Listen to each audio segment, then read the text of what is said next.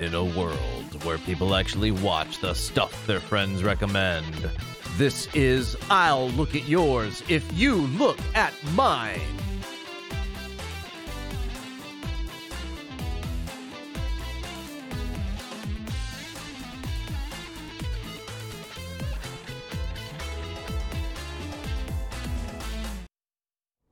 John, what is up? Huh? Are you on America's Most Wanted? We won't turn you in.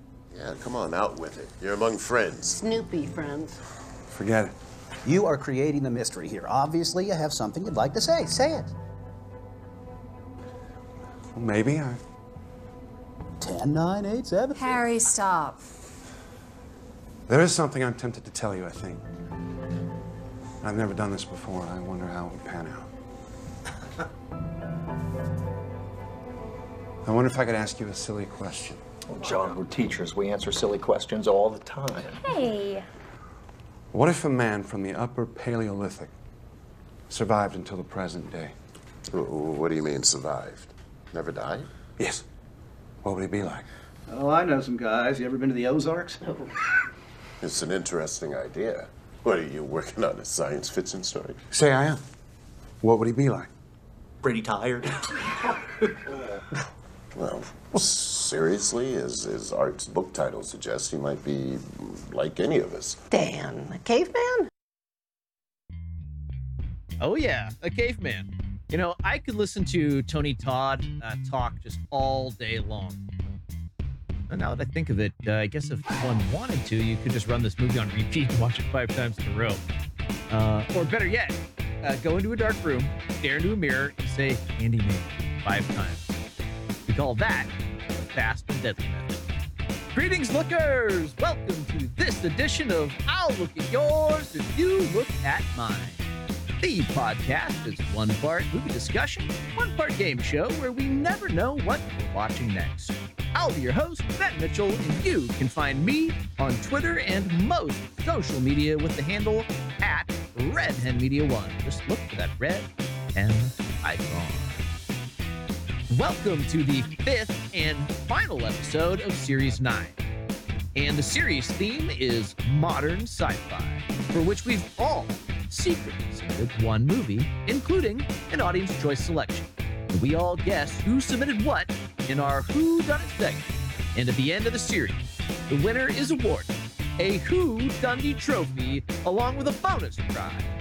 This series prize is a twenty-five dollars gift card and a one-of-a-kind fantasy dragon seen here. I know what you're asking.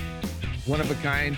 Would you have me believe that some company went through all the trouble of designing and manufacturing a fantasy dragon pen just to make a one-off? Yes, but only because sometimes it's just more funner to go along with a bit. So jump on board and buckle up. You're riding shotgun, friend. If you want to submit for the audience choice, go to redhenmedia.com slash audience choice. Uh, the Series ten category is Eastern Animation, and it is live. There's still time to submit your choice, and we may watch and discuss your pick next series. Again, that is redhenmedia.com slash audience choice. Now, today, we will be discussing The Man from Earth, a cerebral sci-fi drama feature film currently streaming on Voodoo, Tubi, Fandor, Plex, and Freevee. You gotta have Freevee in there. So welcome everyone to this very special episode. Today we will discuss whether or not a movie that looks like it was shot for Lifetime can deliver entertainment value well above its weight class and overall production value. Wah, wah. Uh, but if so, how? But, you know, I'm not just talking to myself here on a desert island, though it might sound like it in the lack of reactions. Uh, there are other people stranded on this desert island with me. And frankly, we'd rather discuss movies than forage for food and water, right, guys? Yeah, that's right. I'm here today with my distinguished co-host, who probably assumed that there is an avocado toast vendor conveniently located behind my back. So we'd better join their doomed millennial Alvo Toast venture already in progress. Hey, gang. Howdy. Hey. Hello. Good to be here with y'all. With us today, the provocative one, Mister Devin Schwartz. The game is on. Indeed it is, sir. The fourteen thousand year game. Let's plod into it. And my good friend, the incendiary James Pepe. It's it's a me, James Pepe. Darren, how long how long have you been a disembodied head? Yeah. As long as I can remember. Yeah. What's that movie with the disembodied head? Uh, uh, it was uh, Baron Munchausen. Did you ever see that one, Pepe? You saw that one. You're Pepe. You've no, I haven't seen that one. I I know it's on my it's on my. Oh my god! List.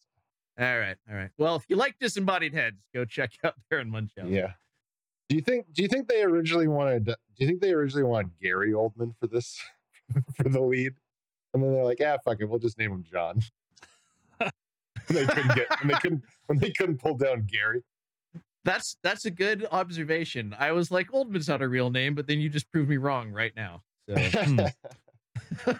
There is another Oldman, right, Yoda? Yeah. Um, okay. Joining us today, the irrepressible gentleman, Jim Scott. Hey, Jim. Hey, and greetings, channel listeners and friends. Happy to be here to discuss this movie. Super excited to be here and to discuss this movie with you all. But before we dive into that, let's start by checking today's headlines. Okay. Extra, extra, extra, extra, read all about it. Almost got ahead of myself. Uh, so let's start with Mister Devin Schwartz. Did you find anything of note in the media today? Yeah, I found this in the uh, sort of Uh, gossip column, I guess you'd call it, uh, local sort of intrigue. Uh, this headline reads, local man proves that fourteen thousand years of experience is still not enough to make you an interesting dinner party guest.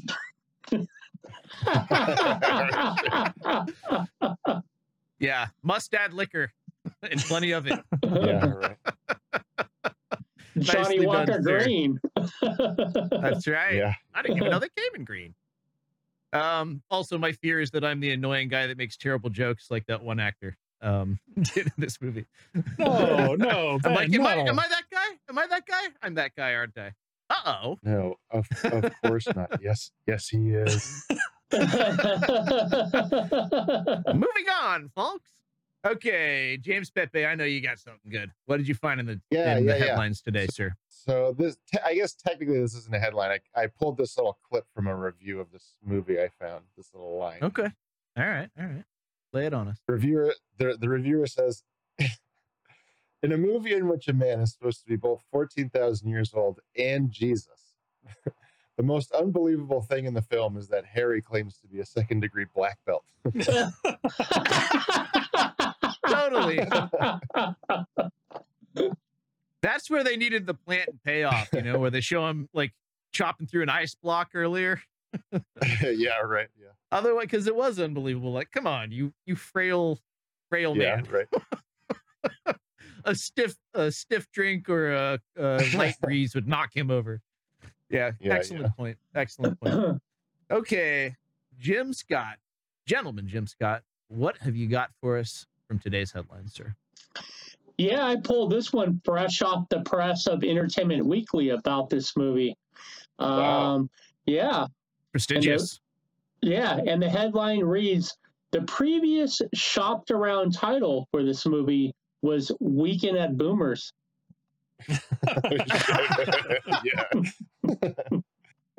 Nice. Very good. Thank you for those excellent headlines, guys. I really enjoyed that. A nice little icebreaker there. Uh, so let's now go into our rundown and see what we're talking about here. Just faxing. My dad. A rundown. Our boss, Charles Minor, just demanded a rundown and Jim from the office just handed the dossier to me. So let's see what I have for us on The Man from Earth. Take it away, me. Okay, so as you heard, the title of the movie is The Man from Earth. It came out in two thousand seven. It is a cerebral sci-fi drama feature film with a nice synopsis that, uh, that reads thus. I'm picking up the back of the uh, V H S now. An impromptu goodbye party for Professor John Oldman becomes a mysterious interrogation after the retiring scholar reveals to his colleagues he has a longer and stranger past than they can imagine. Garnered a one hundred percent critical and an eighty-five percent audience on the Tomato Meter, and a respectable seven point nine out of ten rating on IMDb. I'm sorry, seven point nine is good on IMDb. That's a high score. Yeah, yeah, no, it's it's respectable. Yeah, absolutely. Uh, yeah, it's like getting a ninety on Rotten uh, Tomatoes, I feel like, if you're in the in the high sevens, low eights. Yeah, um, I mean, so the, the, the scores on IMDb are usually kind of low, ten low. Yeah, they, they come in low. They come in low. There's some ruiners out there, apparently. Um, so it was directed by one Richard Shankman. Uh, written by the acclaimed writer Jeremy Bixby, and stars uh, a pretty big cast. I'll give you the top three names: David Lee Smith, Tony Todd, who I mentioned before, lovely voice, and John Billingsley. It didn't get a, it for some reason doesn't have a rating. It's unrated, um, and I'm not sure why. Maybe did it have a theatrical release? It must not have, because you kind of, it, it would have to have. It didn't, I didn't come across that in, in the little research that I did. I didn't do like a super deep dive on this one. I got more kind of into the author, but um, it did. I had this open and then I had to uh, reboot everything. There we go. It did pick up five wins and two nominations for awards. Uh, th- this one's uh, a, a friend of ours, of this series specifically. Uh, the Academy of Science Fiction, Fantasy, and Horror Films U S A in two thousand eight won the... Oh, no. It it was a nominee. Excuse me. This is the nominee for the Saturn Award for Best D V D Release. So I'm wondering if it just did not get a, a, a theater release. Um, and it was a nominee of Golden Moon Award at the Faroe Island Film Festival, which I have never heard of. Um... Winner, Best Screenplay and Youth Jury Award. Oh, interesting. This is kind of a cerebral picture for, uh, I would imagine, young people to award, but I guess they liked it. So it picked up two awards at the Malaga International Week of Fantastic Cinema, two thousand eight. Um, this is an obscure one. Port Hueneme, Hueneme uh, International Film Festival won the Best Feature Award, Best Picture. And uh, the acclaimed and world-famous Rhode Island International Film Festival. It oh, wow. uh, won. It, it, it took first. Yeah, it took first and grand prize. So you can take first prize and grand prize, apparently. Wow. Uh, best feature, Richard Shankman. Best screenplay, uh, Jeremy Bixby. Uh, so real, uh, real quick. I'll ring it up. Oh, sorry. Okay. Pausing the ring up. Yeah, I, I just wanted to right mention uh, about the rating. So uh, other than the film festivals, oh, good. It, it was only released in theaters in Hemet, California and Pitman, New Jersey. That is it. Two towns got it in the theaters was, and never had a full theatrical release. It was released I on mean, those iTunes. Are, those are like real film meccas, though. Oh, right? Of course. Those places. Yeah. Oh, Pitman, New Jersey? Yeah. Yeah. yeah. Oh, totally. if, totally. Your, if your movie doesn't make it to Pitman, it's not making it anywhere, buddy. No way. Sorry to but when you get into Pitman, you know you've made it, dude. Yeah, it's a notch. Um, so, w- so I don't know about where they were doing it, but uh, when when films do that, they'll release it at the minimum amount of theaters they need to for the minimum amount of time to make them... Uh, not capable. It makes them uh, uh, qualify to receive uh, like awards, like cinematic awards. So that's probably why they even bothered to do it. Uh, also, I, this might be part of your rundown, so stop me. If do you have anything about BitTorrent on your rundown? Because this is just fascinating. It happens Nothing. to be in the same paragraph. No. Okay. No. So the, yeah, yeah, I read, I read that too. The producer yeah. Eric Wilkinson publicly thanked users of BitTorrent, which is a pirating website, uh, who distributed the film without express permission, saying that it lifted the profile of the film far beyond the financier's expectations. So the film actually became yeah. much more popular because people were pirating it illegally. And so the producer thanked them for it, which is pretty crazy. Oh my God. I maybe even have been guilty. Wait, it was the statute of limitations on downloading uh, a pirated movie. It's, uh, it's been it's over ten years. It's been yeah, like it's, it's been like fifteen years. years. I'm probably yeah. safe. I, I'm not saying I did, but it's possible I might have. I don't have that good of a memory. Allegedly, that may be the allegedly. way I saw this. Yeah, allegedly, I it may allegedly. have occurred. That that is maybe how I first saw this. I'm not sure, um, but it's possible from that era. Um, interesting.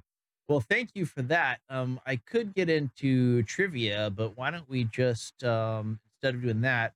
Why don't we play Rundown Recreation? Yay! Okay, so the Rundown Recreation today is going to be trivia. Um, I'm calling it the, it couldn't all fit on the title, so I'm calling it the End of Semester Easy Professor True and False Quiz. Because you know how some professors will do that final test. It's all true and false, baby. And you're like, woohoo, I am, because I got drunk last night. So um, here we here we go. End of semester, easy professor, true, false quiz. If the contestants would uh, drop their lower thirds, you, I want you to write the answer that you think it is, whether it's true or false, on your card. And then uh, we'll reveal what you uh, answered, and I'll tell you if it was true or false. And uh, reward yourself a point if you get it correct. Okay, you Perfect. guys ready to play a little end of semester, easy professor, true, false quiz? Without further ado, oh, yeah. here is your first true or false question. True or false? There is a The Man from Earth T V series announced by A M C that is set to premiere in twenty twenty-four. Um, that I have a comment. I will surely exhaustively badger you all to watch, that is. The Sandman. Um, so that is your question. There is a true or false. There is a Man from Earth T V series announced by A M C that is set to premiere in twenty twenty-four. And I definitely will badger you all to watch it. I eat the same thing. Okay, go ahead and reveal your answers. Devin's a false. Pepe is a false, a false. And Jim is a true. Um, the answer is that it is not true. It is false. But if it were true, I really would badge you all exhaustively to check it out. So, bullet dodge. Okay. Can't imagine that being a T V show, at least not not these days. Back when like uh, Quantum Leap was in the air, I feel like it could it could go up against Quantum Leap, but uh, nowadays they'd have to give it a little more edge. Yeah. Related question, second question: true or false? There is a twenty seventeen sequel called The Man from Earth: Holocene that enjoys a tepid five point two rating on IMDb. And when you lock in, reveal your answers. Same true. Okay.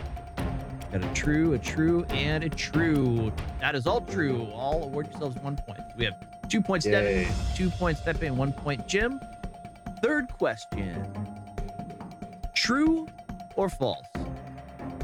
Along with two thousand seven's The Man from Earth, acclaimed writer Jeremy Bixby wrote for Star Trek The Original Series, as well as having penned the nineteen sixty-six sci-fi film Fantastic Voyage. True or false?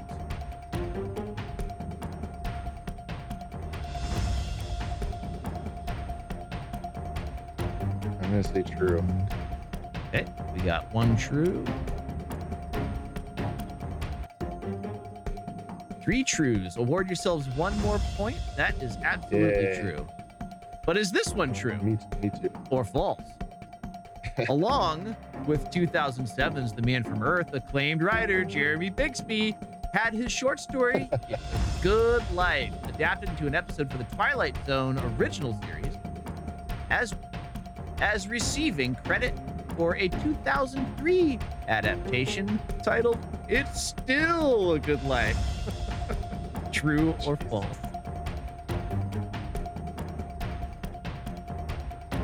It's true. It's like I'm hammering on true here.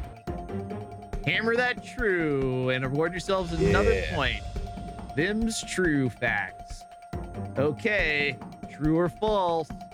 Tony Todd was the first person cast for this movie.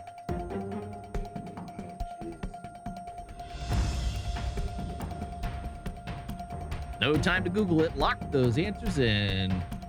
I'm gonna say false. Gotta be a false. I'm gonna say true just because he seems like the biggest star in the movie. That one was so true. That was my really yeah. bad Tony Todd. No one can voice Tony Todd with Tony Todd. Uh, yep. So Pepe taking the lead by a point. Uh, Jim, you're back two, and Devin, you trail by one.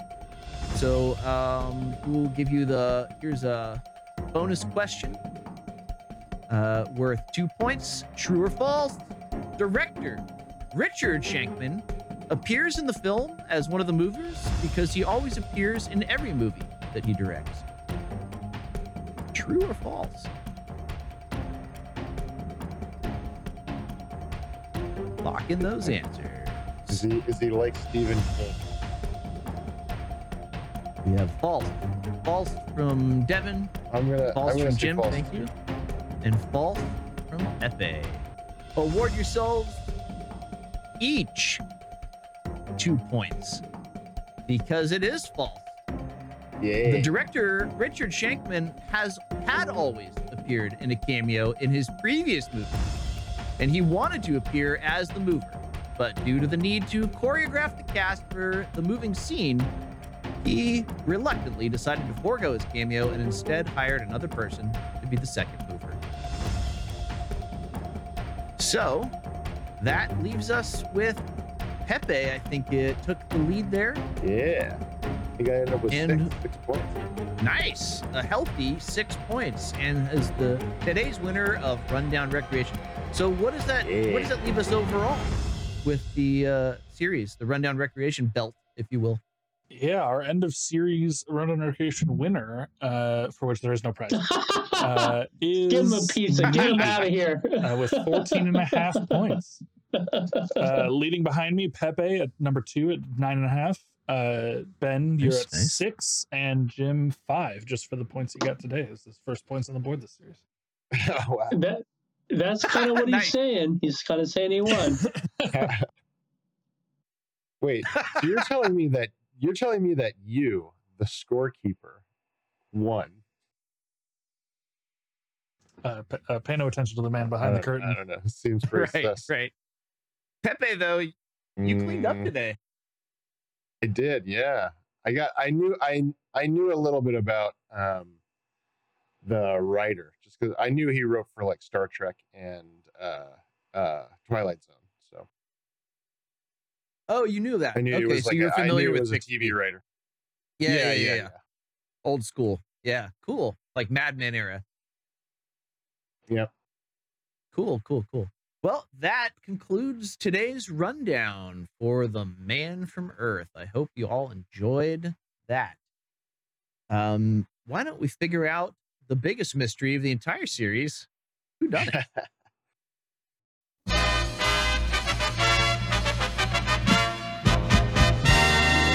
Who done it? We've reached the segment where we guess and reveal who is responsible for this week's submission. Winner with the most correct guesses at the end of the series will win a Who Done It award. Our current suspects include me. Uh, okay, well, it's it's kind of good that this, yeah, it's kind of good that this went last, to be honest, because I've mentioned this movie enough that you guys probably would have known it was mine. I suspect. Let me ask you that. Would you have known it was mine? Did you know, would you have known it was mine if we still had other people? Because I have mentioned I this so. movie a couple times before. Okay. Well, that shows how much we listen to each other. Devin had a similar comment last year, I think. Uh, yeah. If only we I paid attention uh, to each other, that would have been a free point. Yeah, right. However, I, I don't remember the last you talking episode, about this, but I might have guessed it nonetheless. Sure, sure, sure. Yeah, I can see that too. Just a, just a good old honest guess. Exactly. So yes, it was me. Uh, I chose this movie. That is correct. Which brings us basically to uh, why done it? Why did I choose this movie? And I have a reason.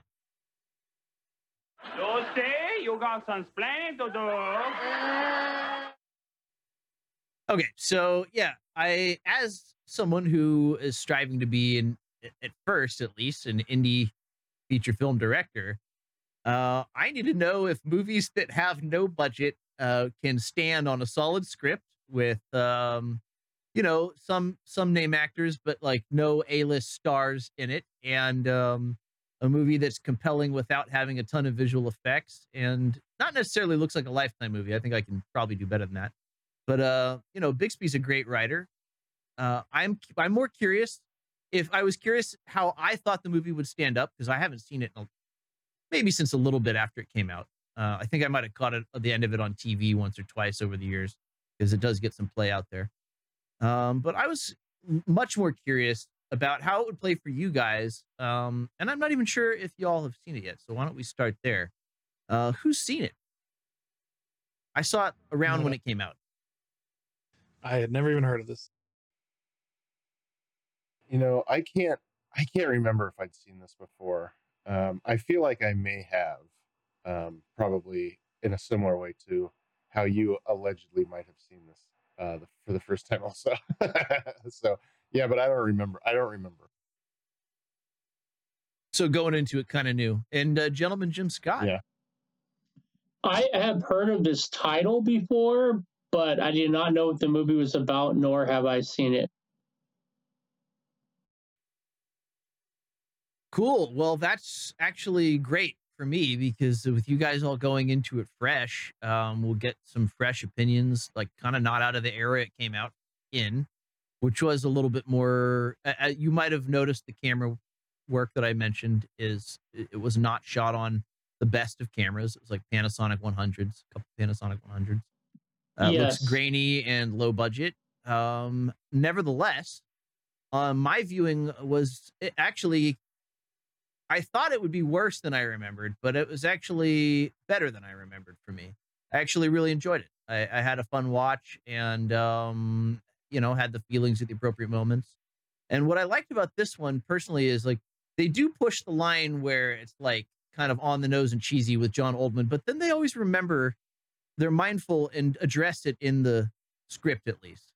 Like, so you go by Oldman, like what else have you gone by? Paleo, this, that, you know, so you addressed it there. And then like stuff also happened where I was like, whoa, that's a little over the top. But then they addressed it with some like, um, they always addressed it with some, some sort of like uh, exposition later.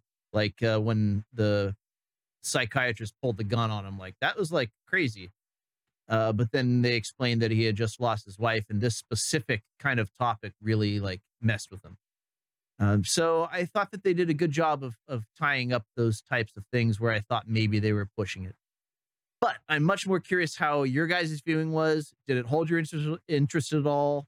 Was it, um, did it need more uh, capes and, and hammers of the gods? Or, or was this kind of uh, cerebral sci-fi enough to keep your interest? Uh, I mean, I'll go first, I guess. I so my, my enjoyment of the movie was kind of a bell curve. Uh, you could say, like I the initial look of it, obviously, and even um, I, I guess I mean I guess the, the premise you don't even really know until you get into it, I guess. So the first like fifteen minutes are just deeply boring and look horrible, and so it's like oh, some old men talking in a room, cool, uh, and. Then like it's it becomes a little more interesting uh, as it goes on, and you kind of like th- this deep philosophical conversation happens, and then uh, the end I found so like saccharine sweet that it like immediately soured the entire experience for me. Like instantly, I was like, "Oh, really? That's okay, sure." Um, cool, yeah, cool. Yeah, I don't know. That's your then, twenty thousand feet. That's fine. Yeah, yeah. Okay, go uh, go ahead. Uh, I, I, other than, other than that, just the fact that the characters felt so archetypal, which is like, you know, not uncommon in movies in general, but like in this one in particular, it really felt glaring that it's like, you know, she's the like naive co-ed, he's the like non-believer who won't believe anything, he's the comedian, he's the like guy who's gonna, you know, like treat him nicely. Like they're they all have a lane and they stick in it like very firmly. Every character like never surprises you because it's like they establish their character and they stick with it. Um, which I mean, inherently, there's nothing wrong with that. It's just it felt a little obvious in this, in this in particular. It did, it did. Um, but I would uh, I would make the same argument I did before, that they kind of addressed that head on, and that that was on purpose. Um, it's it is I would say much more about the conversation and the concept. Um, for me, that was the strongest draw and the thing that that makes me still in, enjoy watching this movie. But I'm talking too much. James Pepe, how was your viewing? Well, before I tell you, I, I was going to say, I think that in a movie like this, where like you basically never get to know the characters, right? Like you never get any of their backstory, right? There's a bunch of characters, but you never, uh, you never get a chance to like learn about any of them, right? And so they almost have to be those like, they have to be a character that you already know, right? They have to be kind of a trope, or else they're just gonna, you're not going to know anything about them. Um, but I, I agree with sort of what you say. They are very sort of like, they are very on the nose as far as their like tropiness is concerned. Um, but um, so I watched this twice. The first time, um, I, the first time I didn't like it all that much. Um, and I did a thing that I try my best not to do in the movie, in a movie where it's, I try to like figure out what the sort of like thing is going to be, right? And so like when they started right. when they started talking about um or like when he was when they were sort of like skirting around the the issue of him being a religious figure, and they're like, well, let's not talk about it let's not talk about it you know, because they they mention it once at the very sort of like early in the movie before they actually really get into it. And I thought to myself, oh, they're not going to make this guy Jesus, right? That would be too dumb, right? That's but what I'm talking about. They when, flirt with disaster with this, you know? Yeah, but then um, then when they actually start talking about it, since in my mind I had already decided that they weren't going to make him Jesus, like right before he sort of reveals who he is, I thought to myself, I was like, oh, he's going to say that he's Cain. And I thought that was going to be really cool. Because I think that would be a much more like interesting character for him to have been, to be honest. But then um, we're talking a very different movie where the Bible is right, yeah. true and the fundamentalists yeah. are right. Well, yeah, right. It would be a very different movie, but I think it would be a, uh, yes. Um, and so I kind of like psyched myself out uh with that. But then when I went back and watched it a second time and I sort of like knew everything that was going to happen, oh, okay um I liked it more. um I liked the like conversations more, but I think I liked the like plot like beats worse. Um yeah, so I think my my my my experience improved the second time. um I guess it's the long and the short of it. Cool. And Jim Scott, yeah. How was your viewing of uh, The Man from Earth? Yeah, so the, the view at twenty thousand feet, my impression of this movie was, as soon as it came on, it definitely, like you had stated, uh, it felt like a made-for-T V movie. And so I wasn't surprised when you were like, ah, we're not even sure if this had a theater release, right? And then we find out it had a minimum release in order to garner some prizes.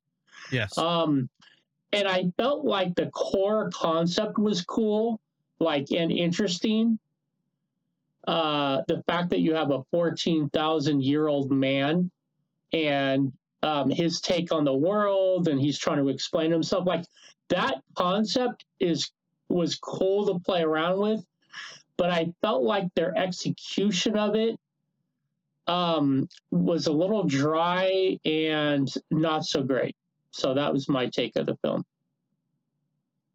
Yeah, the prov- the production value overall just does not get there. Like they would have needed a bigger budget and more time and shot it with better gear and and and, well, and. But my question yeah, well, is, was it enough to make you enjoy the movie where you would like So you liked it, recommended it, or were you just kind of ambivalent? Um, ambivalent about it. Yeah, yeah, yeah. How about the concept itself? Was the concept appealing? Uh, like, I want to the inherent on, question. Speaking of the concept, actually, uh, mm-hmm. I and, and execution and all that. There, there. This this film uh, reminded me a lot of a show that actually aired the year after. So like the timeline probably. It's possible that the show was inspired by this movie, but it also, like, you know, with, with how long it takes to produce stuff, who knows? But um, it was called New Amsterdam. It was a show on Fox. It I don't even think really lasted a full season. I think they had like a it, it had six episodes, maybe eight, eight episodes. And for a Fox show, that's not a lot. So that might have been like their first kind of pilot run, and then they didn't pick up for like the rest of the season. You know, uh, it didn't do well, but it was about uh, a man who lived forever. He was a colonial, I think, who like saved a Native American medicine man who then like blessed it. It was it was kind of wishy-washy with the cultural stuff going on, but uh, a little bit more woo than yeah, science. Yeah, yeah. It um, it, but it had a similar concept and also kind of fumbled the execution. Uh, this guy was a cop because it was a Fox show, so obviously he was a detective, and it was like a procedural because that's what every single Fox show has to be. Um, and it did star Nikolaj Coster-Waldau, who is Jaime Lannister from Game of mm. Thrones. Uh, and this is oh, only okay. three years three years before Game of Thrones, so it's very possible that he he dropped off the show to go film Game of Thrones, and that's why it flopped. You know, they couldn't finish filming or whatever. uh, or some, I mean, that seems more likely to me than he got the job on Game of Thrones because of this bad show, which seems unlikely. Right. Um, so more likely he got cast and then dropped this show. But uh, yeah, anyway, right. Yeah. Hey, you seen that bad show? We want to cast this guy in that yeah. bad show. yeah. Um, but my, my point is that it, it is possible that this concept, while intriguing, is like very hard to execute well, and that is why it has been tried and, and not really worked so many times. Okay, um, record scratch. So, did you watch The Sandman? I, I have not watched The Sandman. All right. The Sandman Pepe, has always been an I P you watch The Sandman? That I was not interested in. Yeah, yeah. I did. Well, yeah, Devin, I'm not sure if you would like The Sandman. I still want you to watch it, especially the T V show, but um, because it's, you know, it's easier to probably watch and uh, and check out, and I think it's a pretty good adaptation. But Jim, did you watch the Sandman T V show? No, I didn't. Not yet. Okay, well, Pepe, my question to you is that did they the handling of Hob Gadling do a good job of telling that type of story better than anything else you've seen, or or maybe there's another thing that we're we're not uh, that we haven't brought up yet that did the similar thing and worked? Uh, you have to remind me what I, what you're talking about. Oh, Hob Gadling. Yeah, I know. The man who, I don't remember. Oh, did you not see the T V show? No, I did. I just don't remember who, which character. Oh, was that the, the oh the oh yeah, yeah yeah right right right. I no okay. that was that was good. Yeah. Um, yeah, I was, was gonna say that. Yeah was, yeah yeah. That was probably the best handled version of this type of story that I've seen thus far. Yeah, I mean it's a, it's it's a tough like it's a it's a when you when you take on a like a. a story or a, I don't know, a script like this, like you're really cutting your work out for yourself, right? Because oh yeah, like there there there are successful movies where it's literally just a camera pointed at people talking the whole time, right? My Dinner with um, Andre, but yeah, right, like My Dinner with Andre, but like those movies aren't like thick on the ground, and there's like a reason for it, right? Because they're just hard to make interesting, you know.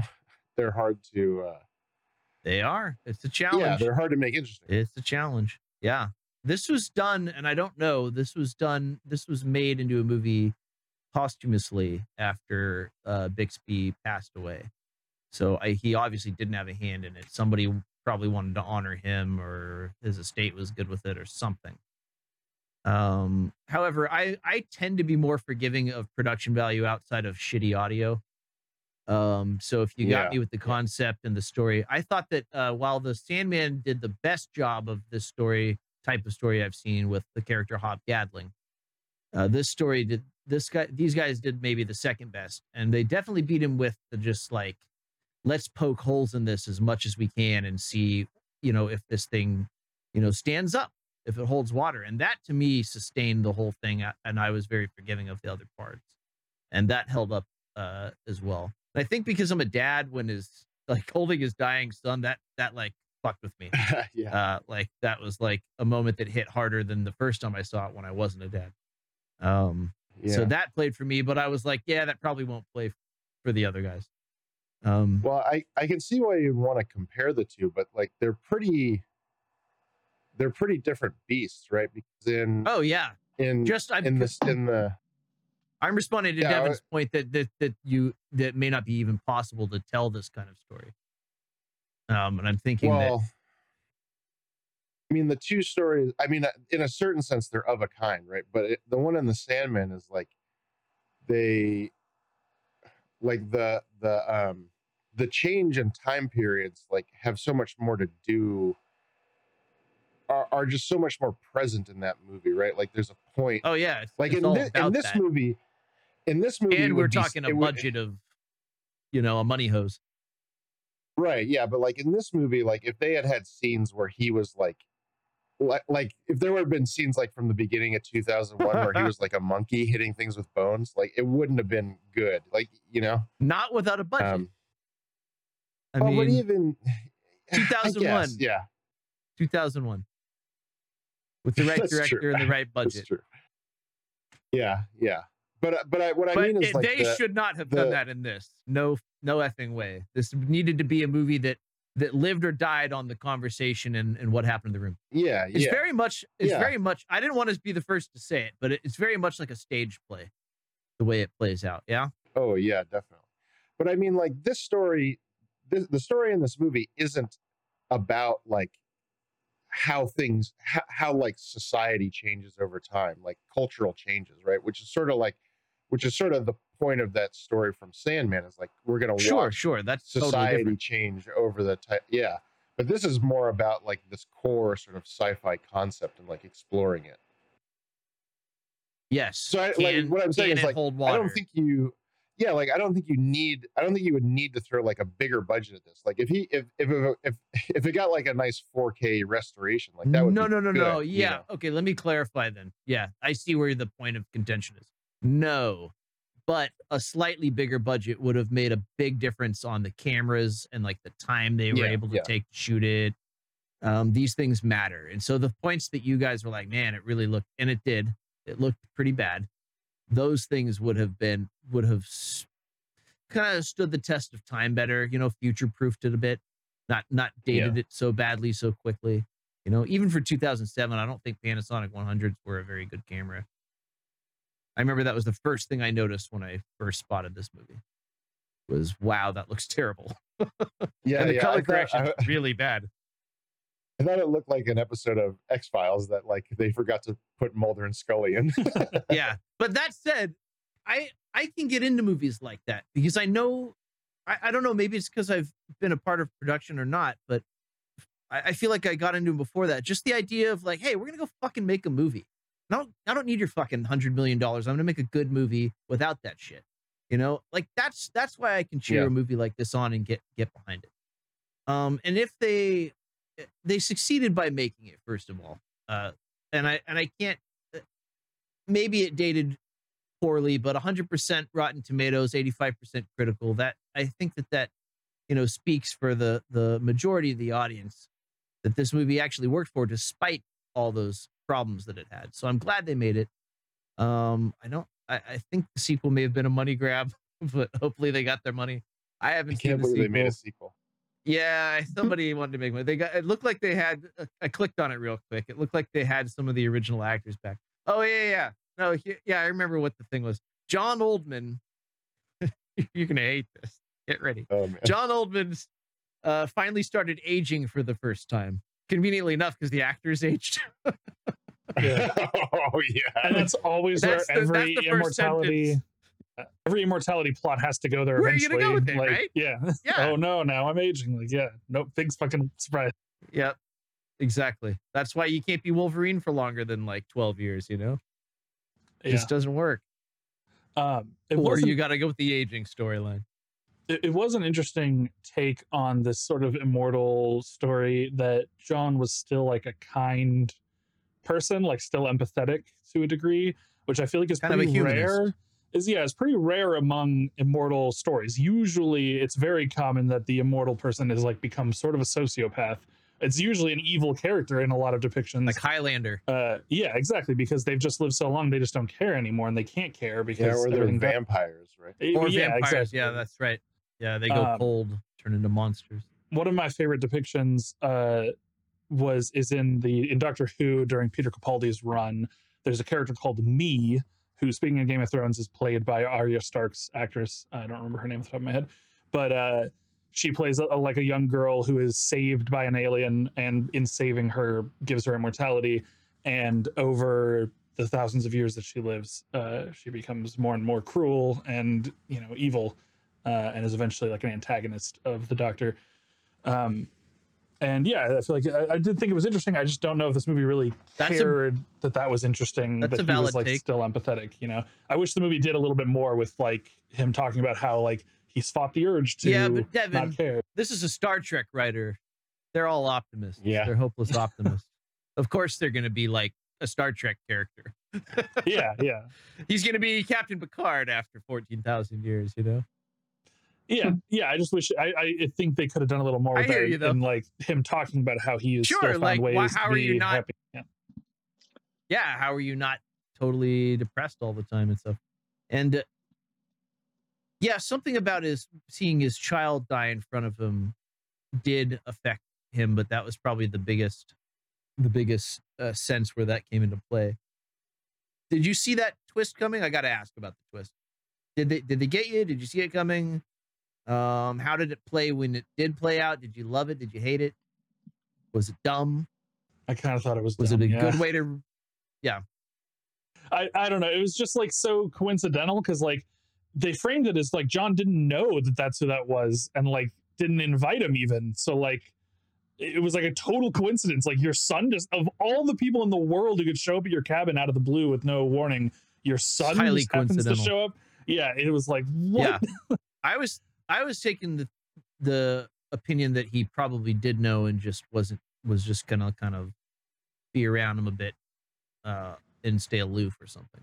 But it was the other but guy who they never explicitly to... state that, right? Yeah, yeah leather, but they were all like jacket. friends, right? They were all I, friends. I guess though. so. Yeah, leather jacket. Yeah. Any, leather jacket. Who, yeah, yeah. yeah. Anyone okay. who anyone Not who wears argue a leather that those jacket in the movie. No, totally. And the little the little thing. I don't know what it's jacket. called. Soul patch. Yeah. Soul yeah, patch, yeah. leather jacket, dating the student. Yeah, exactly. Basically like Pepe in three years from now, riding the motorcycle. Oh man, just just blowing I, past that's... my all metal gearbox e-bike. Just I, I'm just gonna be dusted. no, but I yeah, mean, no, he the, he's a real aspirational figure for me. Mm-hmm. I can't wait. Oh to yeah, totally. Oh yeah, that's the direction. Yeah. That's the direction you want to take it for sure. Yeah, yeah. yeah. Um, because there's no no. There's nothing wrong with that. No repercussions whatsoever. Um, no so, way. um, yeah, even in Friends, Ross was like, oh, I thought that was just frowned upon. And they're like, no, you, you're going to get fired. It's not just frowned upon. Nope. Totally not. um, but yeah, so I, I figured at least like he probably knew that, but they don't explicitly state it. And again, um, yeah, there probably was a lot of unmined stuff there. But I will not argue that these characters were not cliche characters. Uh, whether or not that was the production's problem or the story's problem, I'm not sure. But that was definitely one of the weak points. Um, and I think that was you who said it first, Devin, is that they were just all kind of... Archetypes. Um, archetypes, yeah. And uh, and so, yeah, that was the thing. But I forgive it for that. So, but did you see the twist coming? Did it did it catch you off guard? I always have to know. No, I don't think so. Just because, yeah, I, I just didn't expect uh, something so coincidental. I guess, yeah, I did not expect it. Yeah, I didn't, didn't, I didn't see it coming it. because it was too easy, or yeah. it was too out there to I, believe. I didn't see it coming either, but I had the similar reaction of like, wow, that seems e- even in the context of this movie, that seems unlikely. That's the part of the movie, and I'll ask Jim too. But that's the part of the movie for me that most felt like I was at like the community theater watching a stage play. I, um, I do think though that it sort of like gave a nice sort of like just like t- like gave it a little bow on top. Like how else are you going to finish the movie? Like it gave the movie an ending, right? It would, I think it would have been harder. Yeah, yeah. Like you had to end the movie somehow. Um, that's not just going to like now we turn the camera off, you know. Although it did, it was, like, it, it, did was, it did give a sense of completion to the. They needed like to do something story to, arc. To, yeah, to yeah. keep yeah yeah yeah and throw and imbue a little action into it and uh, uh, an emotion, uh, you know, stuff and and like get another concept in there. Like how would it be to have to yeah. watch your own son die, grow old and die, which is just well, messed with me. But um, well, if we if I might, Jim, did you see the twist coming? And were you um, accepting of it, or like was your initial reaction no? Um, I did not see it coming. It was kind of abrupt. There was a couple of things that happened. Was there abrupt. was like no foreshadowing or leading up to, like when he pulls out a gun, you know, his son yeah. pulls out the, the pistol. I'm just like, and I was like, you, you know, and when I was watching that scene, I was like, am I, are they trying to, a twist for like a little bit of horror because Tony Todd's in there because the music change and everything else. But I mean, there wasn't no leading up to that moment. And I felt like in the end, it was, it was like, there was no leading up to that moment either. There were, you know, people were leaving. He was saying, you know, hey, it's all fake. And then he starts revealing himself to the couple of people that kind of hang on. And then, oh my God, this is my son. You, you you know, so yeah. Um, did I accept it? Eh, it was a bow. Yeah, but it was a it, it it was a bow on top for sure, like that they said. But uh, what lies inside the present? Well, I've already discussed that from before. My general opinion. Yeah. Right. uh, so. Yeah, go ahead, Devin. I was just going to say, so the, the secondary purpose of that, not only as a, as a bow and as a sort of emotional highlight of the film, is to prove to the audience that it's that it's real. Because like at the end, yeah, right. you still, as an audience member, don't know, is he just lying? Or that's right. I mean, you probably suspect they needed it's the moment. True, but they need something to prove it. And they've they've the whole movie sure. is them proving how hard it is to prove it. And therefore, they're like, what can we? We need a solid way to prove that this guy is telling the truth, and that was that was basically that's the only right. way. That's right. Do you guys like the Twilight Zone ep- original episodes? Because they I play very the similarly. I absolutely. So yes, this one just didn't very cut much. It. Yeah, yeah, I, I, I, I want to know thirty minute. If this was a thirty-minute episode of T V, I feel like it would work really well. I think you could probably cut this down to thirty minutes and have it work. That's a good point. Yeah, that's yeah. a good point. And, and it, in this point, I do agree with Devin. I don't always uh, agree with Devin in things that need to be really. Sh- really short to be effective or to be a good story, but in this case, yes. And I want to be clear on my opinion. My opinion of it is not because it had low production value, because okay, Reservoir Dog, Reservoir Dogs had a very low production value. But most people that have seen that movie say that the dialogue is amazing, and I understand that How they're not Blair dealing Witch? with. Am I right? Blair Witch is a good Blair example. Witch. Yes, I- I- exactly. And I know that this movie isn't those movies, right? It's a different beat. It's a different genre. But they could have made the dialogue, you know, just taken from Tarantino, you know, they could have made the dialogue more crisp. You know, it really felt like they were doing a, a Socratic method experiment, right? Yeah, what if certainly. this is true? What would you think about it? And everybody gets a turn to say what they think about it. And everybody, you know, all of the main uh, characters in this dialogue kind of had their moment. Like with the with the female character, her moment was uh, learning the truth about, you know, obviously she was a devout Christian, and she learns the truth about, you know, the Christian religion according to this guy, right? And so she has a crisis moment, you know? But the way they execute those, I felt next to nothing for any of these characters as they were puzzling through it. It really felt like, like I just said, like a Socratic, you know, method type of thing going on. Um, I can't say and, I disagree with you, Jim. I really, I can't say I disagree with you. And the dialogue was dry. I have the same feeling. Yeah. It was. Yeah. How the hell would I forgive all that and still enjoy this movie? That's what I'm not getting now at this point, because I'm not disagreeing with anything that you guys are saying, but I still yeah. really enjoy it. Like, I know that's happening. I know, I know that the lady is like, sure, her character's probably written the worst out of all of them. Oh, my God. Way. I have never wanted... They didn't give her a fair yeah. shot at all. Yeah, I've never wanted a character to leave the screen more than her character. Just like, shut up, yeah, lady. I felt yeah. bad. It's like, shut up. It really was how she was written. Yeah, yeah. yeah she loves yeah. him, and then all of a sudden he's the devil. Okay. Um, uh, how would you be? I like think, you're you're a professor, for God's sakes, and an art historian. Right. I think she was an art history major or an art history professor, if I'm not mistaken. She was some kind of, for some reason, the painting was a thing with her. But yeah, they didn't write her fairly. But anyway, despite all that and knowing it's full true, I fully still enjoyed watching this movie. I, I was just like, yep, that that's that's a thing, and that looks like shit. Um, the audio's good. Um, uh, yeah, it comes down to Tony Todd for me. Maybe, maybe that's it. Maybe I'm just a big. I think it. Tony I Todd think it's fanatic. Also. Yeah, I mean, I love Tony Todd too. Uh, the remake of Night of the Living Dead, um, the original Candyman. Like, he is a, a horror. Uh, movie staple and an icon. I, I think he goes to like horror festivals and signs autographs and stuff. And he got and to play against type who he here, is, which yeah. is nice. He, Something to sink his chop yeah. and do is a little different. No, he's a great trip. I mean, Night of the Living Dead, even though it was a horror movie, it was traumatic. You, you know, and he he's good with the the the, the drama. And I liked him Clearly. in this movie.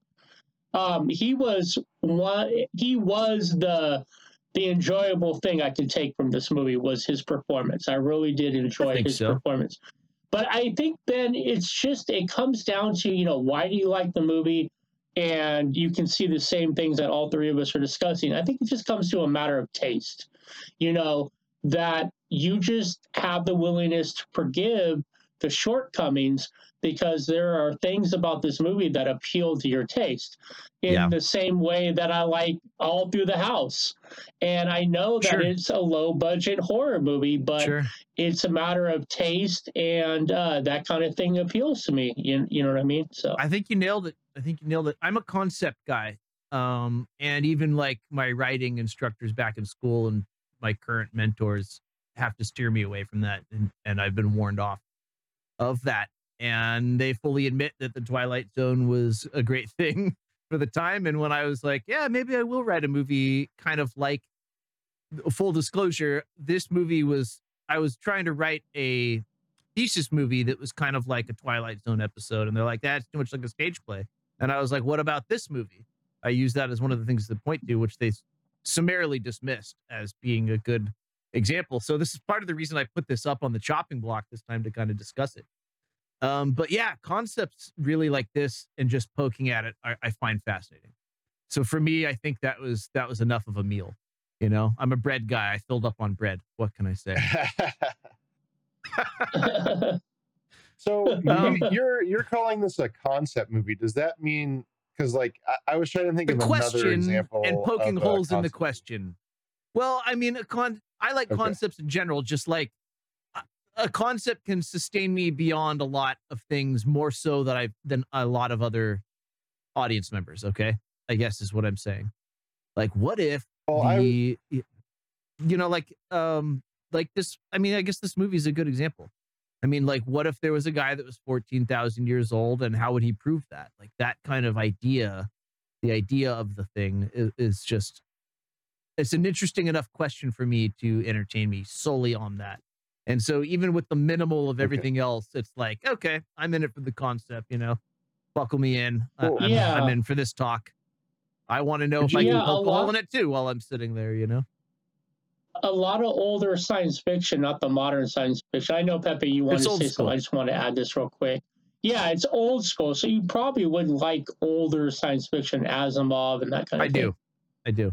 And uh, but let me let me uh, beg you guys to say something nice about it. Anything that stands out, performance, uh, maybe not production value, but anything that stood out as actually having worked or was uh, just kind of like a, a highlight moment where you thought maybe um, oh, that was pretty good. I'm not, maybe not on the uh, to the degree that the uh, Mocking Bear was for me in Pepe's film. Uh, that was just rad. Um, but anything. Anything nice you have to say about my movie? yeah, yeah. So speaking of concepts, the fact that they were poking holes and he was able to fire back with interesting, like if you if you take what he's saying and kind of think about it, it is interesting the examples that they decided to use, like the study in the Buddhism, and that predated kind of the, I think it predated because they were talking about the, the Christian concepts. You try to introduce it as some form of teacher. Um, right, right, some right. of the other things is running into Van Gogh and having a copy, um, the early cave drawings, and and some of the concepts in general. Like when he said, you know, when they kept out grilling questions about his early life when he was a caveman. That was and interesting. He, Just describing he, his experience. Yeah. And he doesn't have a good memory because there's not a good memory construct, because there wasn't a storehouse of knowledge with which to draw those memories from. The so, concepts didn't exist. Place it. Yeah. Yeah.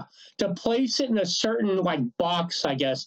I thought that was, I mean, some of the things that came out, you know, I might not have liked how the movie was executed, but some of the concepts that came out that were like, oh, that's, that part is interesting, you know, and how he was able to hold his own as they were asking basically skeptic type questions. They were all right. a ring of skeptics, and he was the one holding to his premise.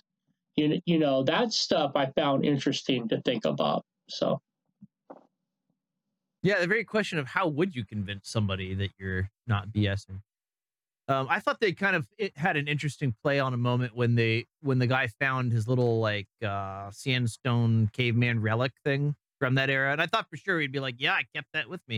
He was like, "No, I really bought that at like a garage sale. I just got lucky." Yeah, right. I thought that was kind of a neat moment where they where they played with it right, you know.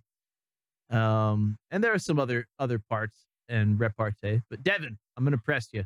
Anything? Did you squeeze out anything there? Ring it out, tight.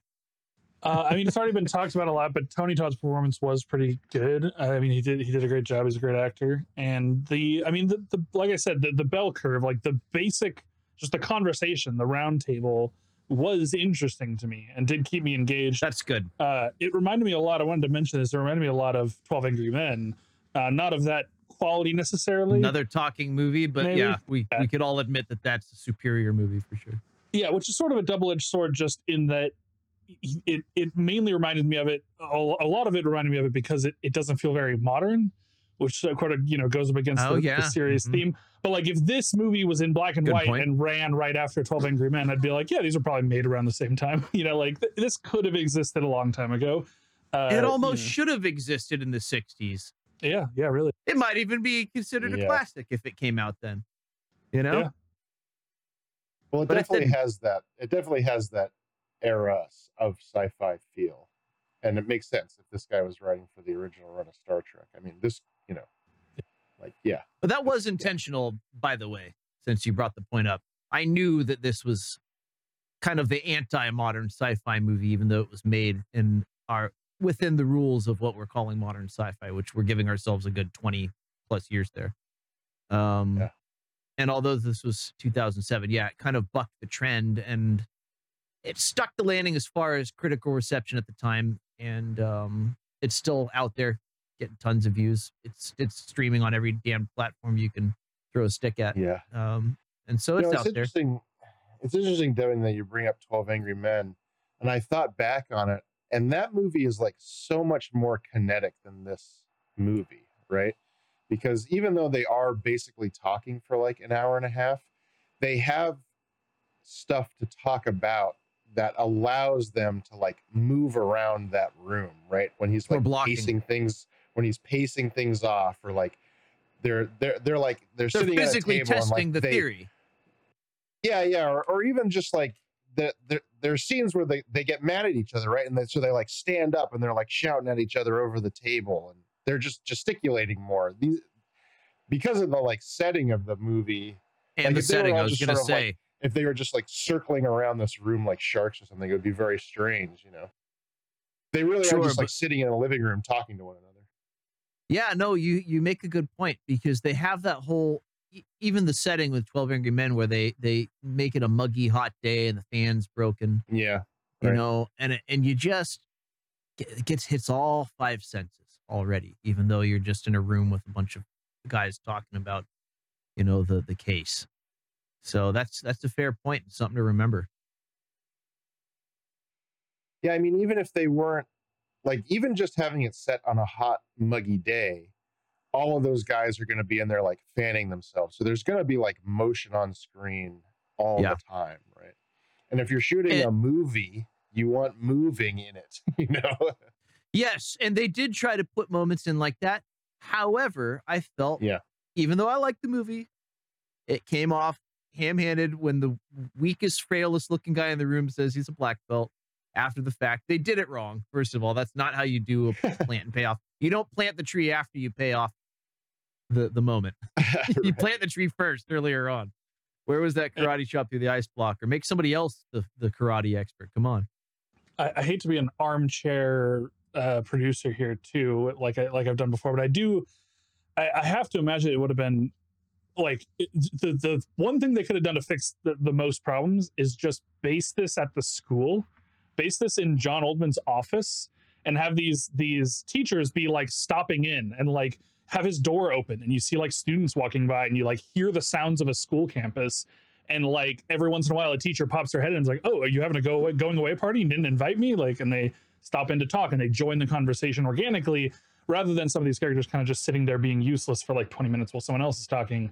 It's like gives them an in and out kind of ebb and flow and might just add enough of that like friction to, you know, give that kineticism at least a little bit. Well, I don't know. Well, my mid, my, uh, my first thesis project that I canned was called Party Time. And it did take place as a professor with a kind of party going on that has to do with time travel. So at least I got nice. that right. But I think what the problem was here was more either budget or they just couldn't, it's usually budget. I, I would say probably they're like going to be cheaper to shoot it at Rick's cabin for free than yeah. to like, get the university to let us shoot there and get a bunch of extra students wandering in and out. Yeah, absolutely. So it probably had a little bit to do with that. But um, another valid point, these things matter. Everything matters. Everything matters. And if, if nothing else, our conversation here proves that. You know, audiences yeah. t- don't tend to be as forgiving as I can be in some in certain cases if something really appeals to me, you know. I'm looking at the diamond and uh, it may be sitting in a pile of shit. Okay, but um, a lot of people are going to notice that it's sitting in a pile of shit. Okay, so everything matters. It all matters. It's the, I'm probably saying it wrong, but mise en scene, right? Everything on screen is your responsibility as a filmmaker. You have to be the audience's advocate. And so, you know, maybe you should have waited and got a better better budget. Maybe that would have helped. Um, but valid point, valid point. Um, Who hasn't complimented the movie yet, though? Oh, yeah. Oh, yeah. I just wanted to, I had another fun fact that I, because I've still been scrolling oh, okay, the yeah, Wikipedia yeah, page. Um, yeah, yeah, let's lay it on us. Speaking of budget, uh, I just noticed on Wikipedia, it says that it had a budget of two hundred thousand dollars. And then in parentheses, it says two hundred sixty-one thousand dollars in twenty twenty-one. And I was like, oh God, they're already doing like inflation, like, uh, you know, adjustment for, for ten inflation. Years ago, for, yeah, yeah, for ten, years. I was like, oh no, oh God. You know, they're going like, to, that's probably strong. old. That's probably yeah. before twenty twenty-two inflation hit too. Um, but yeah, can I just say sixty-one thousand, two hundred oh, grand, sixty-one is, grand. Yeah. It's not a big budget for back then. One of my professors made a movie around the same time and his budget was small. His budget was a million dollars and that was considered small. Um, so uh, two hundred yeah. grand, that's, that's a tight, tight budget nothing, for something yeah. like this. It really is nothing. You could, you could just, you, you understand money hose. It's just a big difference.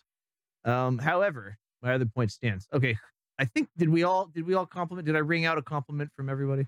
I think I did. That's it. I think that's all we I got. Think so. Okay. Well, actually, I, well, I didn't. I didn't compliment, but I want. Oh, okay. Well, I will say. I think that to me, like, I think that this movie.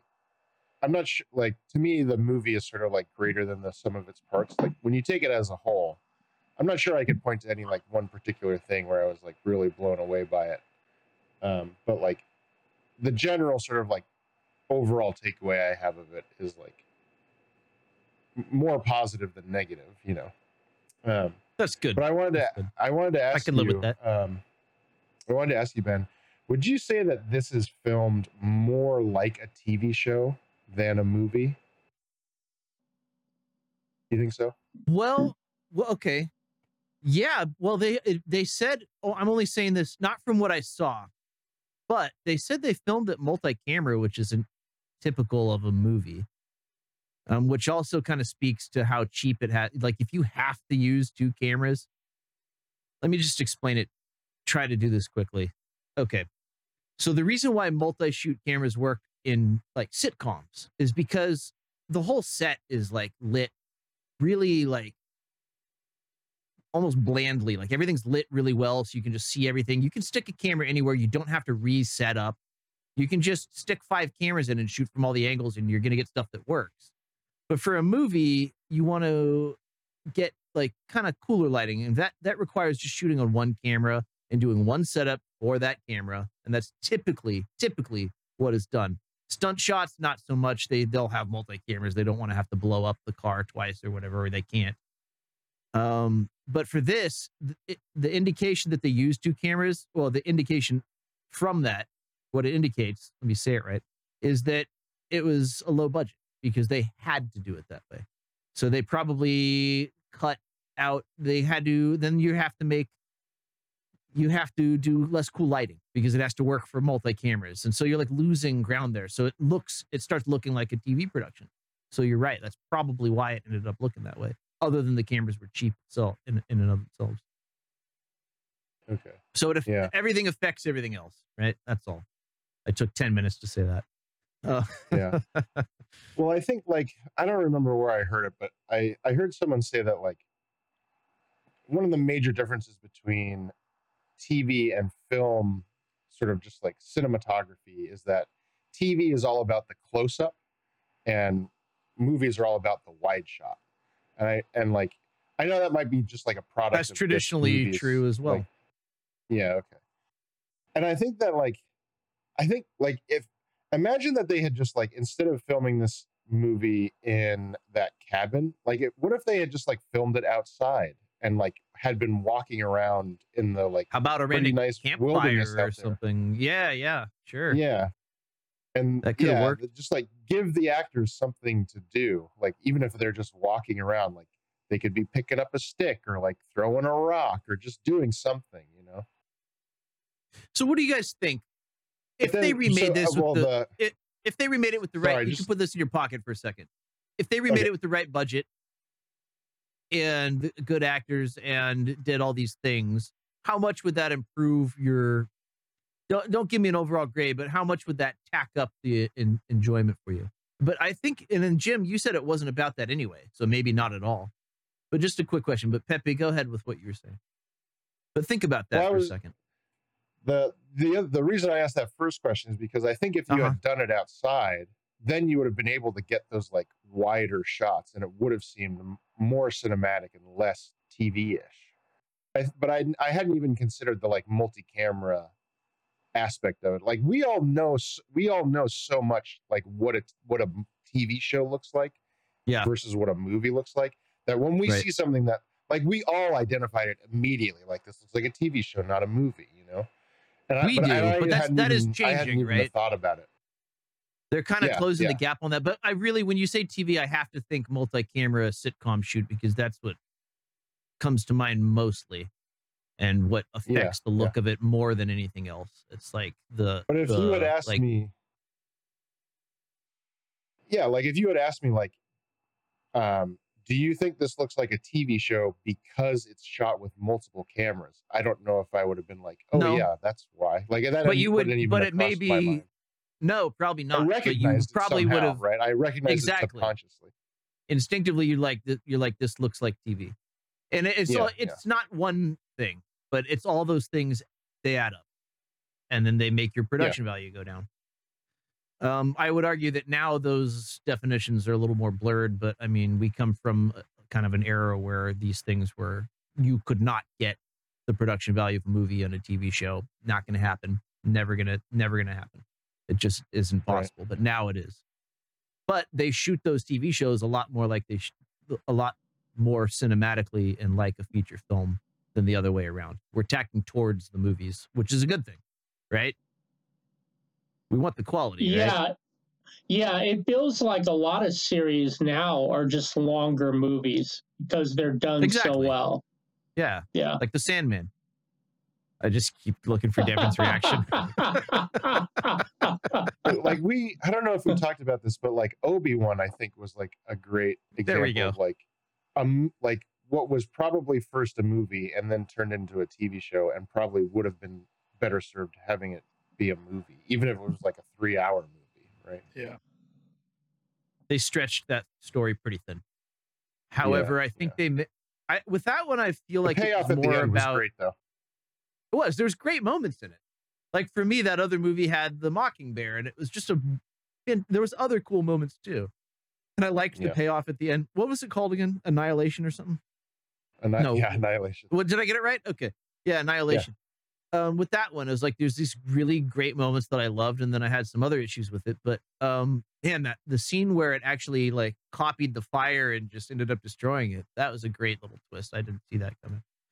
But uh, yeah, so overall though, you know, there there's those issues, and the same with Obi-Wan. It could, that one could have been served differently too. I think I, my take on Obi-Wan, since we're digressing for a second, and Star Wars, and that's just, if you want me to digress, that's the easiest thing to throw out there. Um, with with Obi-Wan, I think the problem may have been that they felt like less like freedom to take risks or something, maybe. Um, and and therefore weren't like willing to go interesting places. Like they didn't get as interesting results, but they had key moments. So maybe that, I don't know if that's valid or not. Just a thought. Well, I mean, part of that comes from the the, re, the the its existence was the exact opposite of like something like The Mandalorian, which is like I think where they went the most out there with their story, because with and Obi- had license to do it. Yeah, with Obi-Wan, they are they are fitting this like tiny wedge into the existing story of Star Wars. It's like yeah. we have these like two years that we haven't explored. Let's make a movie based on this tiny space of time that we haven't explored yet. And like all the other stuff still has to happen. Darth Vader still has to be alive. Leia still has to like, you know, bigger, have not really encountered Darth. Yeah. A lot of stuff they can't do and have to do in that series because of what already we know is going to happen. Whereas Mandalorian, it's like, it doesn't even matter when that takes place. That could really take place anywhere. That's, so that's it, a it's totally, perfect. That's even a more valid point than I made, but it, it's in congruence with what I'm saying too, yeah. which is that they, they just didn't want to, T- they have a, because with Obi-Wan, you've got an audience built in that will get much angrier if you fuck it up, frankly. Yeah. yeah. Uh, than the Mandalorian, who's just an original character. And um, and I feel like they kind of got that kind of pushback with Boba Fett as well. Like you're never going to, you enter that territory where you're really just never going to please everyone. And then possibly pissing off a lot of fans, you know? So yeah, much, much difficult, much more difficult trick. But man, Darth Vader was scarier than than ever in that. He was up there. Well, he, you know, maybe not. He was right up there with that sequence in uh, um, what was the recent uh, one-off film they did? Rogue, Rogue One? Yeah, Rogue One. Thanks, guys. Uh, that sequence was pretty rad too. Chasing the oh. chasing the rebels through the.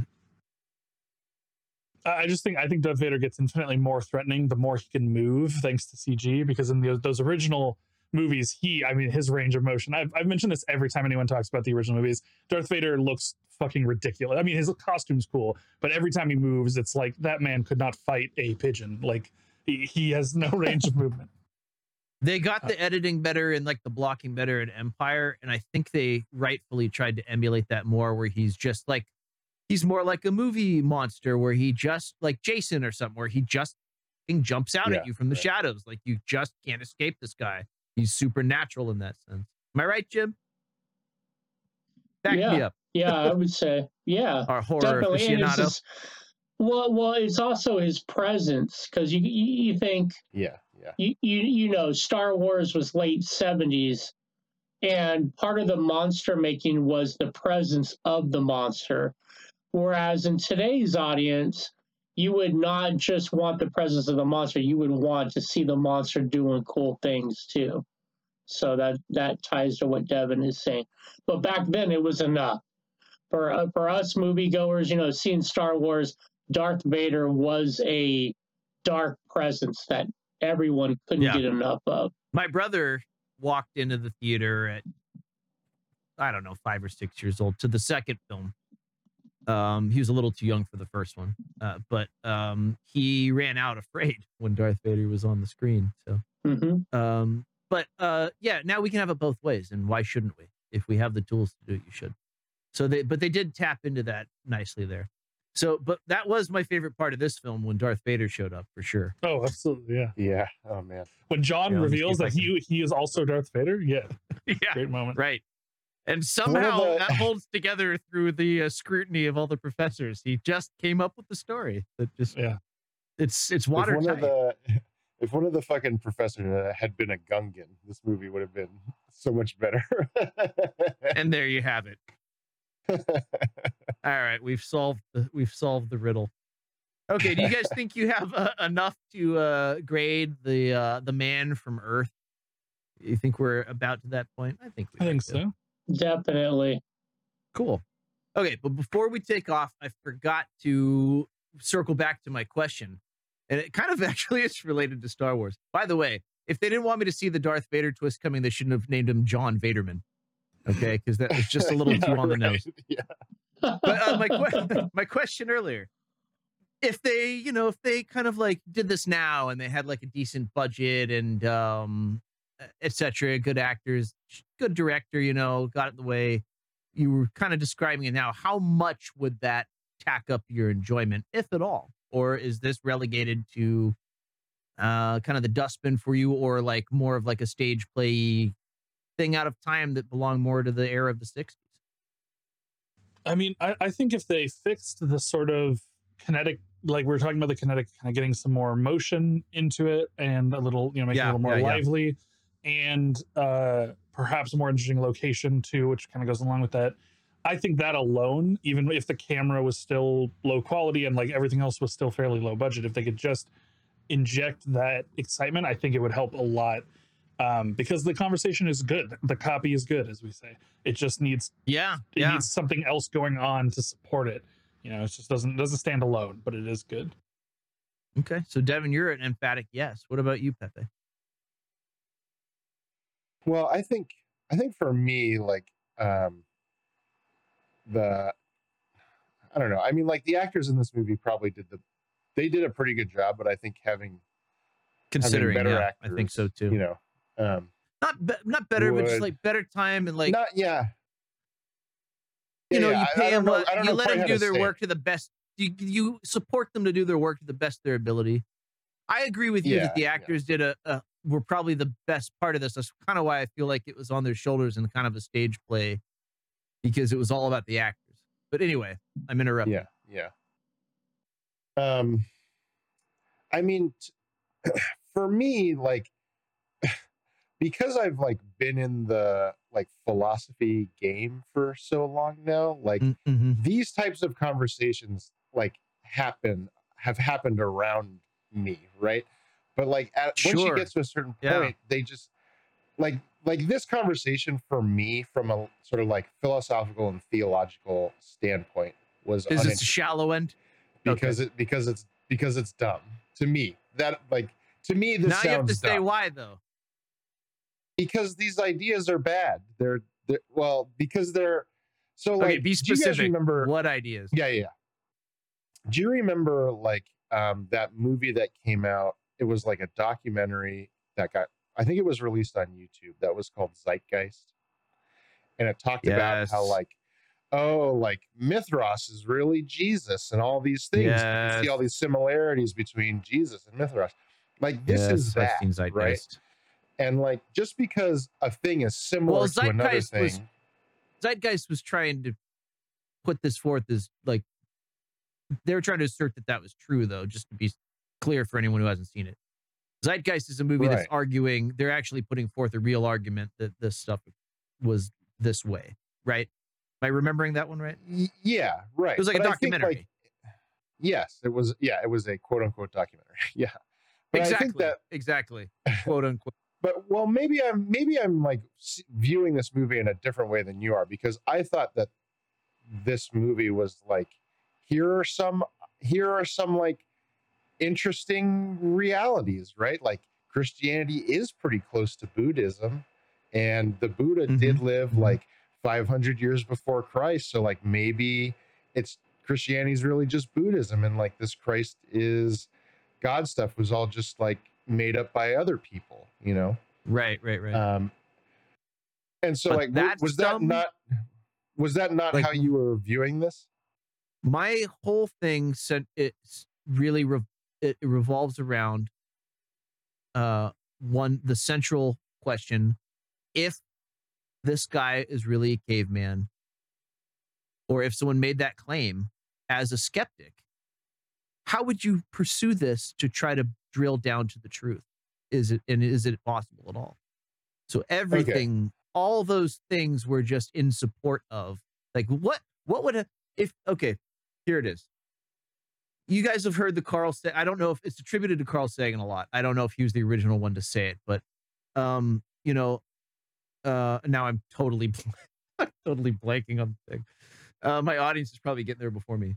Um, with extraordinary claims, extraordinary claims require extraordinary evidence. Extraordinary right? evidence. You've all heard yeah. that. I hope. If you haven't, yes, look it up, because it's true, you know. And Occam's razor applies, you know. The simplest explanation tends to be the truth, the the truth, or closer to the truth. Um, so those things apply, right? So in that, coming at some claim like this that is truly extraordinary, what would it take to convince someone? You know, for me, that in and of itself is a fascinating exercise.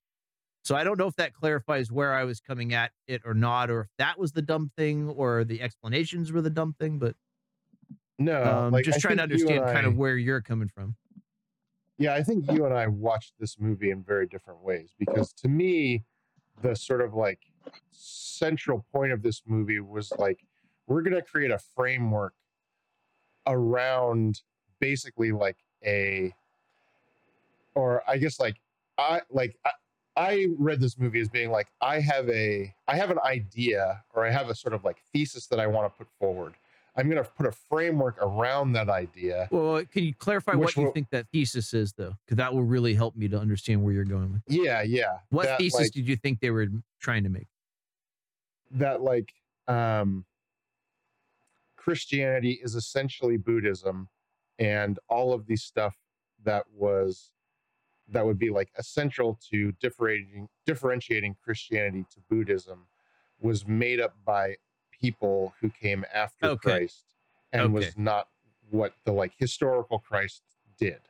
Yeah, to me, that was purely in support of what would it take to provide this extraordinary evidence, or or or okay. like at yeah. least try to reach that. So that to me was yeah, not like, what they were, they were not trying to really say that some Buddhist, like that was just a thing that was kind of neat that they were able to work in historically, but they weren't trying to to change anyone's mind on that in the real world. Now, are we right, am I but that's, re- misrepresenting but, what you thought, or am I getting it well, closer? But what I, well, what I mean to say, or what I want to say is that like that idea is a real idea. There are people who are like, yeah, people yes. who, okay, sure. So like that idea that like Christianity is essentially Buddhism, and it, and like they, like, You can you can sort of match the uh, you can sort of like match the travel of the ideas sure. of Buddha into yeah. the Middle East. So like that yes. idea that they're talking about is a is real idea there. that exists okay. in the world, right? Yes. And I, so I, that I, I and so you. like you and I are like looking at this movie and almost like you were very, very focused on that part of it. I sense. Am I am I, I mean, correct? Like so much of the so much of the conversation of the. It seems like that conversation becomes the centerpiece of the movie. For m- more than it is a big wow any moment. Of the other, yeah, yeah, yeah right. Because it's yeah. the kind of like the biggest. Like, were you a historical figure? What bigger historical figure could he have been? Yeah, so right. they just yeah, couldn't yeah. top it. And and the fact that, and if I might, the fact that they included it speaks to me in a specific sense, because um, I have written a script. I need to get a new draft out eventually, but I've written two. two or three versions of the damn thing, um, where it it leans on, okay, the zeitgeist that is out there about ancient aliens being behind certain things. That doesn't yeah. mean I'm trying to push that idea forward as a reality for me. It's just to like make it seem familiar to the audience without really like, I don't like, go headlong into that, like ancient aliens are everywhere, but I do like kind of tie the plot into that, knowing that the audience will be familiar enough with it that hopefully they will accept that as something, you know, that they buy and buy a ticket for. Um, yeah. So that's where I saw this from. Like, what bigger person could it have been? However, right. A valid point would be if that's some kind of a harmful idea or just really like a crap idea that's not really based on something, you run the risk of perpetuating something that's false or that's harmful to a group of people. So is that, was that your concern? Um, no, like the, what I didn't like about it is that they were having a conversation. So like, okay, this is, so this is sort of like, if, if this is sort of like, um, I don't know. I, well, I thought, I thought that the sort of like, uh, idea of the movie, or that the movie was like, I'm going to, I want to put forward this idea that, that this movie was about, right? Like that, this idea that, um, Do you, help me here. Christ was a historical that, figure, but did like, you think that the like, writer wasn't believed miraculous this? In any way? Like, this is what the writer um, thought and wanted to put out in the world. Like, is that what you're saying? Because that's what I'm, that's what I'm taking away from what you're saying. Yeah, I guess I don't know for a fact that he does or doesn't. No, but you, but, you suspect but I, but he I might would have say or yes. something. Yeah, yeah, yeah. Sure. Or it would be just like from a, watching yeah. the movie. Yeah, sure. Right. Yes, I think so. That okay. He finds it to be a compelling thesis. Yeah, I could see where that would that would be bothersome. Yeah, I could but see I mean, how like that even. Could... Even if I didn't have like skin in the game, so to speak, right? Because I'm Catholic, the mm-hmm. the argument just like isn't isn't very good to be like at, at its core either, right? Because essentially what they're saying is like, well, if you look at Buddhism and you look at Christianity and you take out from Christianity all the stuff that's unique to Christianity, then it's basically Buddhism. And it's like, well, okay, but that like, but so what then? Like you've just you, you're not. You've done nothing. You've just said like Christianity without all the Christian stuff is just Buddhism. It's like, well, okay, who cares then? It's not Christianity anymore. You're not, you're not talking about, you're not making a point, right? Well, that's why, no, that's why like the that's conversation. Good, no, that, I to totally me, understand now. Yeah, sure. You know, it's hogwash and you don't, and you disagree with the premise is what I'm sensing. What was it offensive? Yeah, like yeah. Edith that he even claimed to be Jesus. If someone did that, would that personally offend you? No, I'm just curious. No, it wasn't it wasn't offensive to me. But that okay. was like like that's why I was hoping that he was going to be Cain, because you could uh-huh. do you could do the same thing that they did in this movie with him being Cain, right? You could do because like your objection immediately was like, well, you but could, that means the whole right. Bible's true, right? No, no, but no, you're right. That is you wouldn't necessarily objection. Have to do that. I'm on board with and, you now. And, and I think that's sort that of now. Like I think you could have come up with a way that sort of, yeah, yeah. yeah. I think that yeah, would you sort of take out some of that. Like, I know, I like it totally. It I, makes you know, but, total like, sense to me why they chose Jesus because they want that. It like, wouldn't, bam, he's Jesus. It would be harder. It would be harder. Yeah, yeah. Exactly. What bigger character can you get than Jesus? And it would be harder everybody to make the Cain story. Is. Not everybody would, knows who Cain is. It would also, but it would also make Cain's a harder story to fit into real history than Jesus is. Yes. Like, most people. Yeah. Believe that there probably was somebody that existed back then that, that created this kerfluffle right, yeah. in the Middle East that turned into a big religion and spawned right, other yeah. religions, et cetera. Um, you know, and and so it turns into this similar problem. It's almost infinite regression. It turns into the similar problem. Of, well, how are you going to prove your Cain? Well, then how are you going to prove your Cain? You know, you might as well say you're you're Drac, right, you're yeah. like Dracula or some other like character that. But it, it would also that has would, a lot of myth reason, tied into it, or maybe Hercules or something. I, right. The reason why my mind jumped to Cain is because Cain is supposed to be immortal. That's like one of his punishments. It does that, like, tie in in that sense. He's cursed to walk the earth for all time, right? And so I okay. was like, oh, he's going to be Cain, and that sort of made sense to me because I sort of made that assumption of like they're not going to make him Jesus. That would that seemed to, like that seemed like long, too big of a too big of a you know, like a, a pull. It would work for me. It would work for me. The only thing you would lose is that it's just not as big a character. However, I think just right, for yeah, the sake of just for the sake of argument, you could pretty easily. And but I do like the angle that Cain was supposed to live forever. That people or people mistook him as Kane, or even would have been pretty cool. Yeah, you know. Um, so yeah, I take your point there. Um, okay. Well, so, so anyway, as uh, far as like answering your question is concerned, like I think that all the things that we mentioned, like improving uh-huh. it would obviously improve the movie, just like because so much yeah, of the movie. Yeah, but by what like, degree would it matter? Yeah, I mean, would it, it be worth? Doing, it wouldn't be. You know, it, I mean, it would definitely make it better.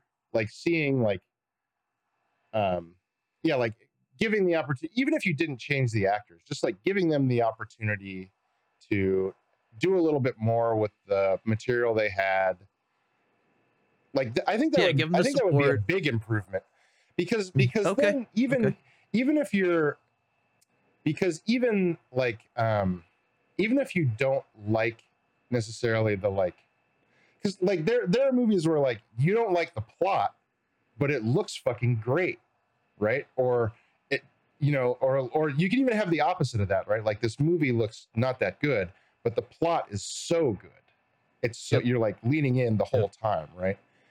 And so um, I think, yeah, I think like for me, if they kept like this, if they kept the movie essentially the same, but like made it just more appealing in all of the other aspects, then it would just be a more appealing movie overall, right?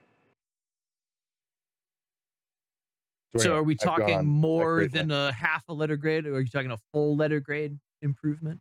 If oh, we were okay. able to deliver that. Um, Not that we're grading yet, but just. Yeah. Like I'm looking for like increment of like Devin. Yeah, yeah. It seemed like it was probably, kind of like, that would make a big, a, big difference. Probably at least a half a grade. Like it would probably go from like a minus to a plus, right? Like that. Okay, sort of but not a full letter grade difference. For no, me, that would be not. worth. Probably wouldn't be worth producing something like that. Then. All right, Jim Scott. Final word. You said earlier that probably production value didn't. Wasn't the kind of like no, bending point. So no, this question kind of relates no. to that, right? Yeah. The more I look at this movie in our discussion, like reviewing it in my mind's eye, um, you had asked the question framed at, or is it a, is it better made from the sixties? And I would have to agree that yes, this is a better concept from the sixties. Cause I can, and I don't think like, having a different setting or a different caliber of actors and actresses, I don't think that would change that. I think, and and it's interesting because thinking about modern science fiction, right? That was our theme for this for this particular season. Yes. And all and all the modern science fiction movies that I've seen, I would not place this movie in modern science fiction. And I think that part of why I didn't enjoy this movie was it didn't really fit my vision of what modern science fiction is. All right. But on the flip side, like if I was watching a Twilight Zone episode, because you frame what you're about to enjoy or what you're yeah, about yeah, to take in in a certain way, you I do. enjoy Twilight Zone very much. Context so. is important. Yeah. But I do know that I watch Twilight Zone in a different way than I would watch something that is um, more current. And yeah. they deal, do deal with uh, one or two concepts, right, in each episode, and they make it bigger than life, right? The first episode of the first season, you know, where the man, you know, comes upon that town and nobody's there. And he's like, hello, hello in the diner, and there's nobody around, you know. They take yeah. one concept concept and they just beat the drum on it. And it's great. It's great. And I feel like this movie belongs in an older time. You, I think you, you, you know, right. I don't think in today's audience and just looking at, and it's not to say you can't have cerebral type of movies. You can. It's just a different framework with which it happens. Do you know what, you, you know, Jim, quick question, and maybe all of you can jump in really quick. What if they filmed it in black and white on like sixteen millimeter film? That alone probably would have put me in a different mindset to sure. like kind of Yeah. Like what I was talking about earlier, where you really get on board, like, I know this is an indie production with th- with like zero budget, but I'm going to get on board because I know that they're that's what they're doing, and they're they're out there to make a movie, you know? And you almost kind of get on their team from the beginning. And and I think that the black and white sixteen millimeter thing, they might have leaned into that um, a little bit. That might that could have helped them too. Just a simple, but film's also very expensive. Yeah. I know why they shot in video. They couldn't afford film with two hundred grand. Even sixteen millimeter would have been uh, terribly expensive. Mm-hmm. Yeah. But uh, just to be clear, I think that it was less about the caliber of actors and more about w- just the circumstances that the actors had to deal with. But what I why I did mention that is because you can literally cast an A-lister in where someone else would be perfectly fine and do a perfectly good job, but they just don't have the name and the draw, where it would just immediately boost you. You know, that's all. Uh, um, so the actors did a fine job with what they had. They probably had one or two quick takes to deal with, and they had to move on every time. I particularly thought that even though it didn't play for you guys, the moment where the actor um, that you know from all kinds of other stuff, including Office Space, oh boy, I don't want to get his name wrong. Um, He's the he's the guy that played the psychiatrist that uh, was uh, the son. The son um, that yeah. died. Yeah. When he had his heart attack, that was all on him to sell that. And he, I think just to give him credit, he probably had like a couple of takes at the very end of this shoot with like three crew le- members left there to help. He pulled off a pretty good little acting job there. Um, writing aside, Richard Reel, that's his name. Doctor Will Gruber. You know him from Office Space and other stuff. The jump to conclusions, Matt, if you've seen Office Space, he's that guy. Yeah, um, yeah. He, he did a good job there carrying what was essentially the climax of the film um, for what it was, for what it's worth. I thought so. You guys feel free to disagree. Um, I know that moment didn't play for all of you. So uh, I think we do have enough at this point, though, to uh, go ahead and uh, take a break for a commercial and then come back and uh, give our final grades for the final movie. Uh, of series nine, and might I say that yay, I'll I'll take total credit for being the uh, hip renegade this series. Then, as as kind of Jim was alluding to, uh, in just sure. going against the rules. So that that'll was, be my this was little. The most, there you go. This was the most punk movie we watched. This, uh, right? This, yeah. This give me give me yeah give me a couple of, of punk rock points for that one. Um, so uh, yeah, it, it, yeah I, I was rebelling against my own category. Yeah, it only gets interesting when you color outside the lines. yeah, no, this was a, this was a, a super cool like subversion of the of the of the uh, category. Yes, and I thank you for those of you. Who, well, I guess a lot of none of you hated it, I don't think. But thanks for watching it, and thanks for helping me kind of with this experiment and and figuring out this movie, because I, as much as I really like the compelling thing, and that, like I said, that stuff really appeals to me. Um, I really wanted to hear how it aged and how it played for people and pick it apart. So this was a great conversation for me. Thank you all for contributing and uh, for your patience in the, in the meantime, which we'll get to. Um, so yeah, why don't we uh, take a little commercial break? And you gotta pay uh, those bills, man. Keep the lights on. That's right. That's, that's right. The sponsors are rolling in here. That is correct. It's all about the money. Uh, we'll hear a word from our sponsors and keep the lights on. And now a word from our sponsors. Friends, do you long for a longer life? I get it. You can't do it all in just one go around. Well, the makers of the highly addictive beverage Slurm bring you a new offering, promising to extend your life by stunting your age. You heard it right. Stunting your age. You know, cigarettes stunt your growth. Booze prematurely ages you. But if you drink Professor Oldman's longevity elixir, it will stunt your age. Also, all the cool kids are drinking it. Race at dangerous speeds over to your local quarter market and pick it up in the energy drink section. Comes in cherry flavor or crab juice. Ugh, I'll take the crab juice. Oh, God. Side effects include being cool, being popular, winning friends and influencing people, getting carded for liquor over the age of forty, and outliving the sun. Yes, enjoy Professor Oldman's longevity elixir, available now. Just don't ask what it's made of. Very nice. Very oh, nice. Man. I don't know if we should be. I don't know if we should be signal boosting such an obvious snake oil, Ben. I'm gonna run for no, Senate. I think we... I'm gonna carpetbag and run yeah, for Senate no, next, just like Doctor Oz. I, yeah, yeah, right. I think we need these sponsors so our creditors don't take away Pepe's couch. It's a lovely couch, Pepe. It's a fine May couch. Your creditors was, never find you. It was Jesus' couch. That's right. That's right. Prove, yeah. prove me wrong. Prove it isn't. You can't prove me wrong. Yeah. You can't. Yeah. Made soon you're going to find out that it's my grandfather. Made from the ship ribbing of the Ark. Yeah, right. Yeah. Prove me wrong. Carbon dating doesn't count. With the Shroud of Turin. Right. Yeah, exactly. Yeah. Don't sit there. That's the face. Jeez.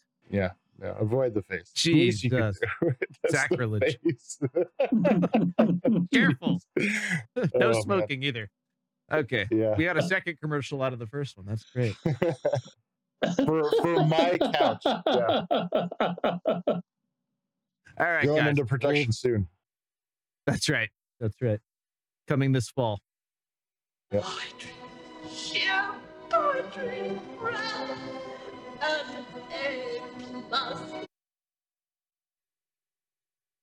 If only I could award this film an A plus, but I can't because we don't give out A plus. Um, True. I'm, oh, man. I'm giving this movie. Again.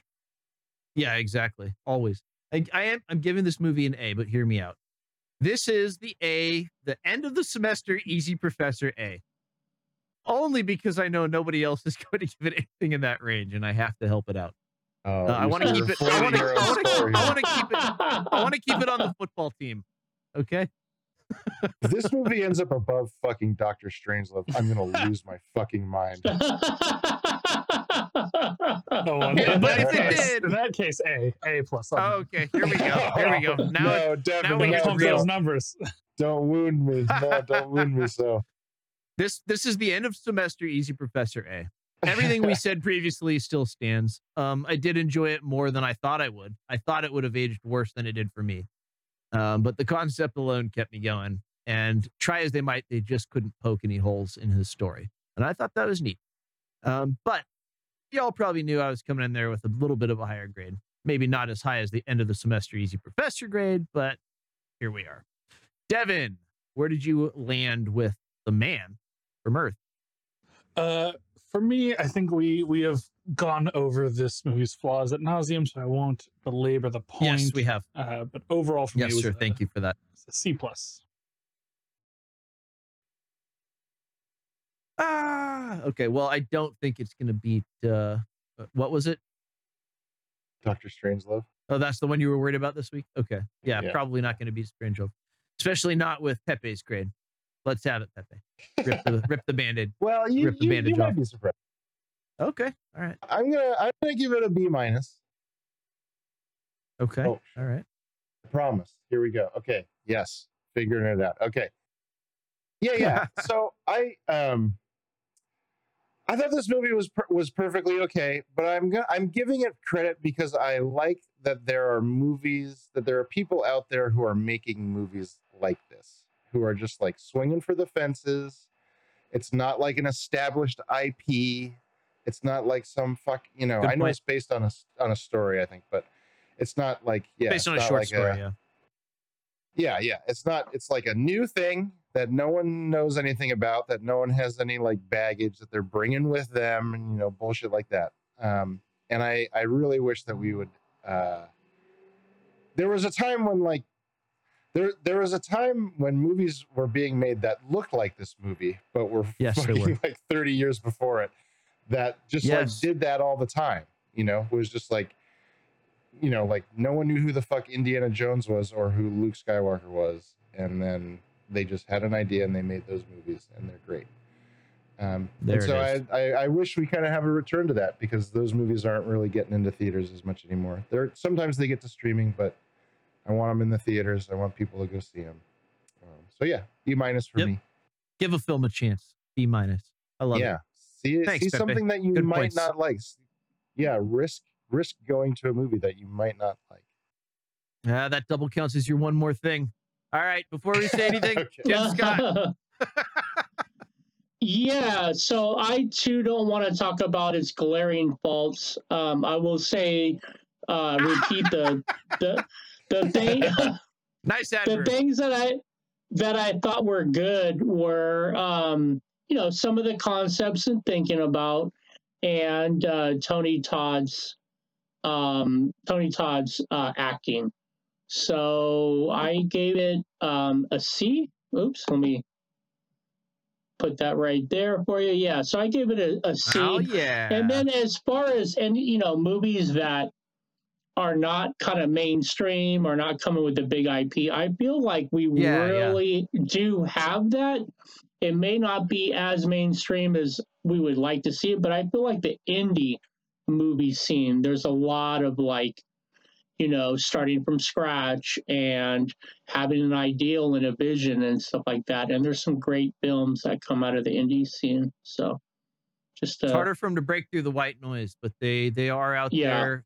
Um, and I've said this before, it's just with such an embarrassment of wealth of media, it's just hard for me to make that effort and, and search. Um, although I am very grateful when I do see stuff like this that I really like that I otherwise probably wouldn't have seen, or just was kind of like, just based on the looks of it alone, I probably wouldn't have watched. But you know, you're rewarded for finding those. You are, and it's it's nice. Sure, it's a good thing. It's nice that you brought it up to Pepe. I thought, okay, so have we given you enough time to calculate the overall G P A, Devin? Yeah, overall G P A not too low. Uh, a two point seven five. That's a B minus. Um, overall, that he gets the degree. That puts it just below Willow from our first series. Um, puts Interesting. it uh, in line with Clerks at two point seven four, um, but basically the same. Uh, Clerks, uh, Troll Hunters. Clerks was, was Clerks was that low? Yeah. Who didn't like Clerks? I, I didn't like Clerks. Oh, okay. Uh, the Millennial. Beetle, Beetlejuice. Um, Gen X Forever. Jingle All the Way just just beat Jingle All the Way and Bad Santa. So we like it a little bit more than Christmas movies. Okay, all right. And it just yeah, beat out more. Highlander, um, and was just below. Tis the reason it was just it beat below out Highlander. Yeah, yeah, just barely. Highlander at two point five. Um, so yeah, wow, quarter of a point better. Yeah. Um, mm. and uh, it just failed to Equilibrium. This series Equilibrium just was a little more okay. favorable. Oh, and of course it beat okay, the shit well, out of Doctor Strangelove, which got a one point oh. Oh, no. No. Which was which was the highest scoring movie this, this season? Uh, we liked Good Tenet, question. Tenet with a three point four three. Oh, no, sorry. three point five. Uh, Ex yeah. Machina. Ex Machina, three point five. I didn't say Oh, Ex Machina. Okay, good. Yeah, good. Oh, good. Yeah. yeah. That's the shit. Was well, that give yours? Us the rundown. What were the what was the give us the whole Whole, no, Ex Machina was mine. Uh, Good job, yeah. Jim. In order of, of best to least best, uh, Ex Machina at three point five, Annihilation, or okay. sorry, Tenet at three point four three, Annihilation at three point four, Equilibrium two point seven eight, and Man from Earth two point seven five. All right. Those first three, though, are really close in grade. They're like yeah. right yeah. kissing yeah. cousins. Yeah. I think that yeah, Ex Machina yeah. is the, the correct row. The correct high choice. I, we don't have to belabor the argument. You all can just agree with me. Mm-hmm. Um, that would be great. Uh, I agree no, it, just, it just had such a slick. It just had such a slick look, and it was, and it did the concept, and somehow it got those effects in it, and it and it really was punching above its weight class in a way that yeah that I that yeah it just it it does I think deserves the highest uh, score. If I can spit yeah, that keep out. going, Ben. Keep going. Yeah. All right. Yeah. I'll preach. No, you know, I, I Ex Machina would have easily been the ones I would have chosen too. So, um, love that film. So, yeah, it was. So, uh, long live the king of this one. Let's find out though uh, what we're going to watch for Hell series yeah. ten, it's oh, time yeah. to roll the dice.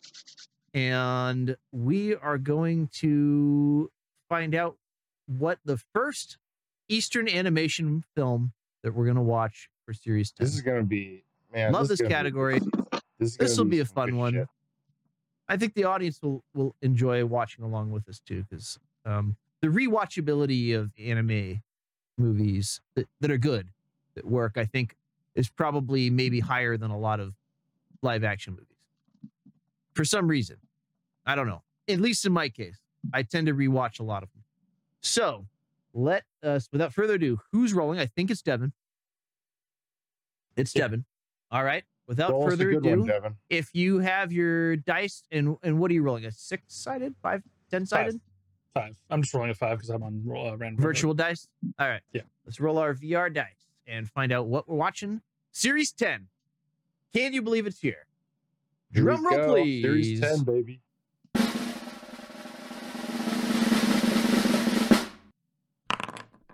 That's a four. Ooh. It's a four. four. Would you roll us down? Four is a movie called Wonderful Days, aka also known as, for those of you who don't know what that means, Blue Sky. And this came out in two thousand three. And um, forgive me if I'm mispronouncing this, AnimeDAO and Anime Flix are the two platforms in which it's currently streaming. So go check it out. Wonderful Day, aka Blue Sky, came out in two thousand three. AnimeDAO and Anime Flix. Uh, don't correct me if I'm wrong. Write me an email. Uh, and yeah, yeah. Just, and we there's uh, all the weebs are furiously typing as we speak. I hope so. Speak to me. Let's let's hear from you. Um, and so if if you do want to submit for audience choice uh, until it's uh, revealed that we have watched the audience choice, we still accept submissions. So uh, if you have an idea of what you might want us to watch for Series ten, head on over to redhenmedia.com slash audience choice. Um, a couple of clicks and a couple of words, and you can submit your own, and we may watch it on the show and discuss it and all that stuff. So go ahead and check it out. Okay, so I think that done. We do have a little show business to take care of, or maybe a lot of show business, mm. actually. Let's check in with our show business. Sound drop. How much do you know about show business, Mister Valiant? Only there's no business like it. No business I know. That's a good clip. It's the truth. Yeah. Things we laugh every time. Uh, retraction. I know. I like that one a lot. It was a late edition and a goodie. Uh, a retraction. I regret nothing from last episode. Now, we did say we'd see you next week. Uh, the lie detector determined that was a lie. Um, we had a move. We had COVID. We had general life bullshittery get in the way. Oh, life. Thank you for being so difficult and rewarding. Um, but I'll say this for what it's worth. We will make every effort to release on schedule for Series ten. I'm super excited about Series ten. I uh, cannot wait uh, to... get this up and running next series, and we'll bring you, we'll be sure to bring you more content and uh, plus the show evermore on, on We're into back, infinity. Baby. Till rapture we part. Um, so we sincerely apologize and ask that you bear with us as we strive to be better. Fan emails. You can write to Ben at redhenmedia dot com and tell us how great we're doing, and we may respond on the show. Uh, no, seriously, let us know how we're doing. Did are we great? Yeah, we know this, but if you want to, like, you know, pile on, fine. Uh, or did we do something wrong? Did you arrive at the same conclusions as James Pepe and therefore discover objective truth? Yeah, you'd be right. Yeah, that's right. Objectively so. Uh, what yeah. segment of the show is your favorite? And most importantly, we want to know where you're listening from. Write to us, and we may choose your email to read and respond to on the show. We have more listeners than ever, so uh, it's interesting to see where the downloads come from, and it's kind of oh, all man, over we the sure place. Do. Yeah, it's neat. Neat thing. Very okay, cool. um, I'm so glad we got a download from Estonia. That made me so happy. The cockles. Couple of them. A couple of them. Yeah, yeah, yeah, yeah. yeah. yeah that was neat. Oh, uh, man, we had some. Great. We had some cool ones this week, but I, I'm I, off the top of my head, I'd have to look. I, I don't, I don't remember, but it's, it's always some. We had some from Morocco. That was recent. That was kind of neat. Oh uh, yeah, but yeah, they're cool. Kind of all over the place. They're, you know, just uh, throw a throw a uh, rock at a globe, and um, your mom will ground you for the week. So don't do that. As you, as but you yeah, do. You'll. Yeah, that's what it does.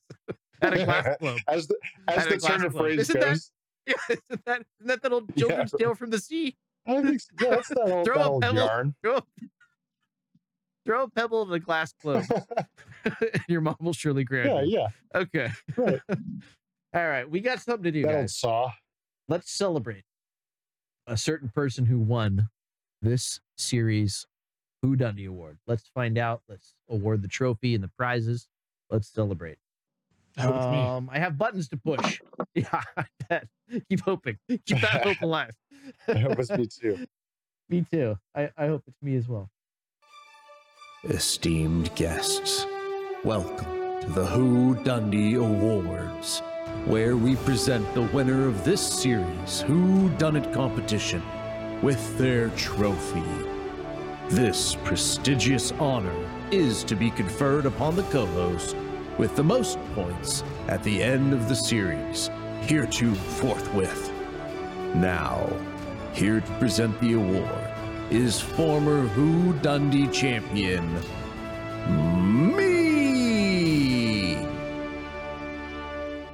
Wow. Two-time champion. Two-time champion. Yeah. God, get it right, soundbite. Okay. uh, someone's handing me an envelope. Thank you, uh, my producer from off camera. And uh, get some drum roll and uh, open this thing up and find out who the winner is. It is Jim Scott, now three-time Whodunit oh, Award shit. winner. Congratulations, Jim, the Jim. He's the winningest. Yes. Right? Yay, and, uh, Thank yeah. you. He is the winningest. Thank you. And um, again, he has won the Hottest in the Office Award and a Fantasy Dragon pen. And through the magic of the internet, uh, we will be handing Jim his awards. Yeah, Excellent. that no, sort of is perfect. working. Okay, perfect. good. Nailed yes, it. Nailed that's it. how it works. All right. Yep. Yeah. Thank oh, you, you got the pen, so the pen's much. a different color, but that's okay. Yeah, that's a different that's monitor great. at Jim's house, so the color, of course, it's the color stage would be different. Yeah, yeah, the contrast is off. I don't and enjoy to complain about production value anymore. Yeah, exactly. Yes, yes, yes. And enjoy your uh, twenty-five dollars gift card. Uh, don't spend it all in one place. Actually, you probably already have. So enjoy your winnings, sir, and well done. Thank you, sir. Thank you. You have a, a and speech, thank you to anything all my to adoring fans. um, Feel free to gloat. I, I, I, I thank God. I thank my mom. John Oldman. Um, John Oldman. I think John Oldman. I think John Oldman. Yeah. Yeah. Right. Oh shit. Well done, three times. So let's uh, let's talk about standings here. Jim, you're at three. I've won twice. What what what are you at, Devin? What are you at, Devin? Everyone has won twice except for Jim. He has won three times. Wow. Okay. So Jim's just taking the lead with this one. All right. Yeah. All right. And Kat has won once, but she's been off the show uh, due to work and stuff. So. Um, yeah, we'll see. We'll see how she does when she gets back. Um, okay, so let's talk about. Devin had something to. I, I was just gonna okay. say. So I was let's gonna say, Kat, Kat wins every series if she doesn't have to record with us. There you oh, go. Geez. That's it. She's the real winner here. um, hi, Kat, if you're listening, uh, we We're love you. We miss you for not having her around. She's the winner. So let's talk series ten. Prizes of uh, in oh, addition shit. to the prestigious Whodunit Award for the Series ten, uh, you will win a twenty-five dollars gift card and a fantasy sword pen. Whoa! Just shit, get out of dude. the way of the Woo! mightiness. Look at all this right, thing. All right, that looks awesome. Now the competition's real. Yeah. This just got real. Yep. Hell yep. yeah! Look at this. Only one of these was ever made. This is yeah. the only one in existence. Just to hand set that up early. Just to stick that in the mind. Oh, It's called Plant Payoff. Oh, like, uh, we're doing it now. Plant that seed. Like uh, like fucking like what? Like nine were forged for the for men. And like, that's right. But that's we'll get all, to the yeah. rings. That's yeah. right. And, and, one to rule them all. Yeah. The one yeah. pen to rule them all. This is actually the yeah. pen. The pen is mightier than the sword, but you got both. So right. It's a philosophical discussion. Uh, yeah, it's great for parties. Whip this out, and you'll you'll be going over the finer points of everything Pepe enjoys discussing. Oh wow! As is the my under- as is it. my as is my elementary understanding of philosophy. That's how it works, right? pretty pretty much, yeah. Any yeah, party okay, I go to, I just pontificate, and people just, uh, you know, they. As long as they, I never have just, to think about just, it again. You guys do the thinking for me and tell me how to live my life. I'll yeah. buy your book. He he lays Jonathan. on. If only if only it worked that way. he lays on I a know, chaise. Right? He lays on a chaise lounge with olive yes. branches in his hair and like a goblet of wine and just pontificates endlessly. Yep. Speaking of which, let's just for the audience who doesn't know, Pepe has begun his PhD program in I have indeed, Saint yeah. Louis. Yeah, uh, Saint Louis, you know, Saint Louis University. Yep. So congratulations, Saint Louis now. He's moved. His background looks different for those watching. Um, yeah, thanks so much. And good, good job, man. We're we're all behind you there. Yeah, thanks. Um, fantastic adventure you're on, and uh, enjoy. And may you dig deeper and plumb the depths of of whatever you're pursuing that I couldn't possibly fathom the depths of. Yeah, well, that's what I hope to do. I, I so far. Uh, Um, it's been it's been really nice. Everybody in the department's been really nice. All the other the That's other grad great. students I've been meeting have been really nice. And yeah, it's been good. Good job. Can't wait till you're Doctor Pepe because of all the Doctor Pepper graphics that that implies, and we are yeah. going to work that in. So, for my selfish Day. selfish reasons, uh, Godspeed, friend. I'm gonna I'm gonna I'm gonna force you guys to address me as Doctor Pepe. When oh, I, I can't wait. Right. Are you kidding me? You can't not have me call you Doctor Pepe once that happens. I will never not call yeah. you that. Professor. All right, I'm to. on board. Yeah. Yeah. All right. Either you guys could choose. No, guys, like I'll let you guys choose. Professor Pepe or Professor, Professor Pepe does sound like a Marvel character. It does have a nice alliteration. yeah. It's got it's got But Doctor Pepe with the Doctor Uh, Pepper thing. I don't know. It, it works for me both ways. Absolutely. Yeah. Absolutely. Yeah. Anyway, well done. I hope you're enjoying Saint Louis and your pursuits there. And uh, Dude, one of the, uh, best of luck. One of the first things I did when I got here was there was a guy in the department who was doing his dissertation defense, and I went because they they invited everybody, and we were all we all after he did it, we all went out into like a little side room and waited, and the the other professors like talked about it, and then one of them just came out and we're like and was like, uh, "You passed. You are now uh, do, uh like Doctor Simpson," and I was like, "Fuck!" He, it just happened. Like she just, the yep. woman just spoke it into existence, and it, Dude, and it became true. Imagine if they had yeah. this though, and they could truly I know. do it right. Rise, Doctor Pepe, most yeah, refreshing yeah. of all doctors. Yes, right. But yeah, anyway. it was it was wild. He just like it went like the moment before he wasn't, and then he was, and it was super cool. Amazing. It be like yeah. that sometimes, as Steven says. Yeah. Um, cool. Right. Well, keep keep it up, and I'm glad you're sticking with the show at least for now. And we hope that you do have time to come play with us still. Yeah, man. Um, we'll try to make best. that happen. Please do. Yeah. Things will get things will We'd get dicier around the ends of the semesters. Probably. I, I feel we'll you. See. I feel you. We'll check in. All right. Well, congratulations yeah. again. Okay. So I think Thanks. that you're quite welcome. Well done. Uh, I think that about wraps things up. It's usually where the show ends. Nothing else happens. Something else is supposed to happen, but. Yes. Just one more thing. Okay, my Mima answered the door. It's Lieutenant Colombo. Um, and she's being taken away. Apparently, she did something. I don't know. I'll, I'll find out later. Uh, Mima, just get the public defender. It'll be fine. Um, no, that's Lieutenant Colombo here as usual to tell us we do have time for just one more thing. And I'll change the chapter over. Uh, this is the this is the segment of the show where uh, each co-host just shares a little something something from outside the show. and uh, we're supposed to keep them brief. We'll see how we do. Um, I want to show off my T-shirt really quick because I really like this one. Yeah. Oh, and nice. It's, uh, I'll, I'll narrate. It's uh, a Mos Eisley cool. Cantina shirt that kind of looks like you're going to like. It's set up to look like you're going to like a either a dive bar or maybe like a brewery or something. Um, so well done, whoever came up with that design. I love it. Love it. That's pretty cool. Um, yeah. So my other thing, as you might have guessed, is um, Sandman's out. I have been a huge fan of the Sandman for twenty-five years, and for those who I couldn't twist their arm enough to listen to the audiobook, it is now in an accessible format that translated surprisingly well, considering this was considered for a long time to be unfilmable. Uh, and so if you haven't, I'm probably late to the game, go check it out. And they even released uh, a bonus episode this week. If, if you guys weren't aware, you may already be aware of that too. It's uh, it was a nice little bonus episode. They adapted a couple of um, more stories from the comic. So go check that out. Right, Devin?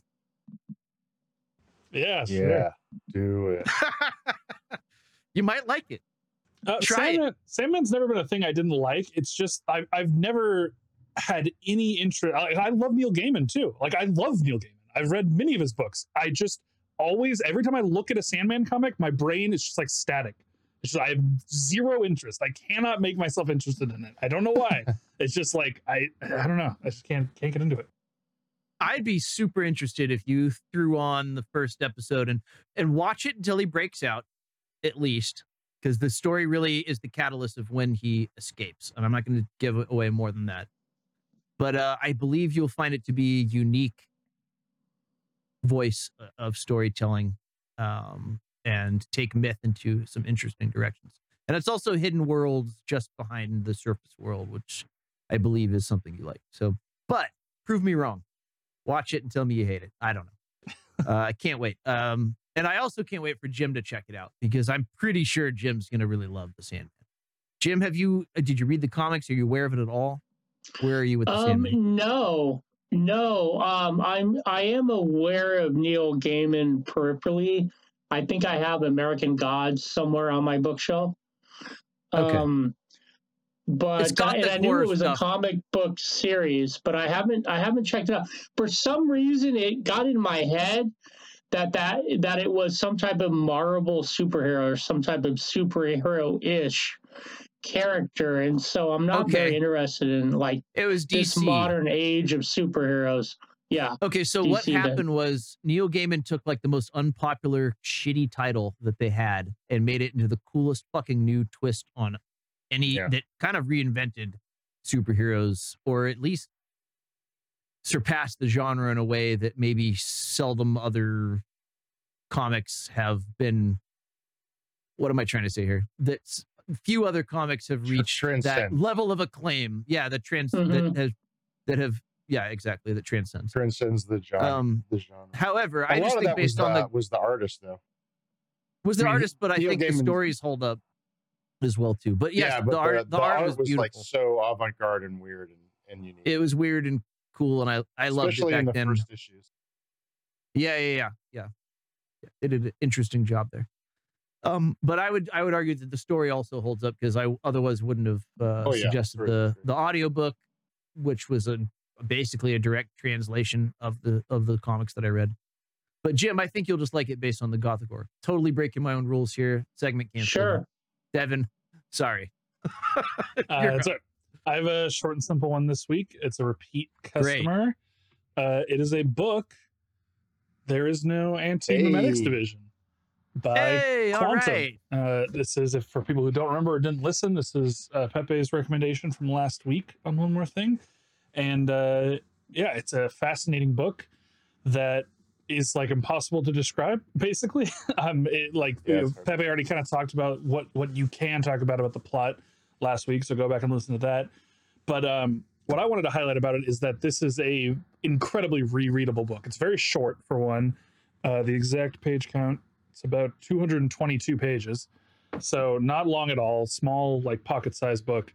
And it does this great thing that I love in books where you have almost like it's incredibly opaque when you first start, fascinating but opaque. And as you read it, you get more and more context up until the very end. You're constantly getting more and more context to put everything else into context, for lack of a better word. Um, and then as soon as you end, it's like, wow, oh my God, I need to rewatch. I need to reread this with that context. Like I, you know, I immediately had that origin. If I didn't have, if I didn't have a million other books on my reading list, I would have immediately reread it. Um, but yeah, I highly nice, recommend nice. it. It's like seven bucks on Amazon. Go get it. I will. And I, nice. I just want to say that was Pepe's originally one more thing a, a little while ago, and Devin's following up for those that don't know. I'd also like to say that yeah. I I got the audiobook for the Gene Wolfe uh, series. I only got yeah, about I halfway into the first so chapter. Happy. Yeah, yeah. I haven't gotten too deep into it yet, but that is definitely my next uh, audiobook that I'm that I'm checking out. So you're two for two on those. Uh, what do you have again? Are you going to go three for three? Let's hear what you got this week.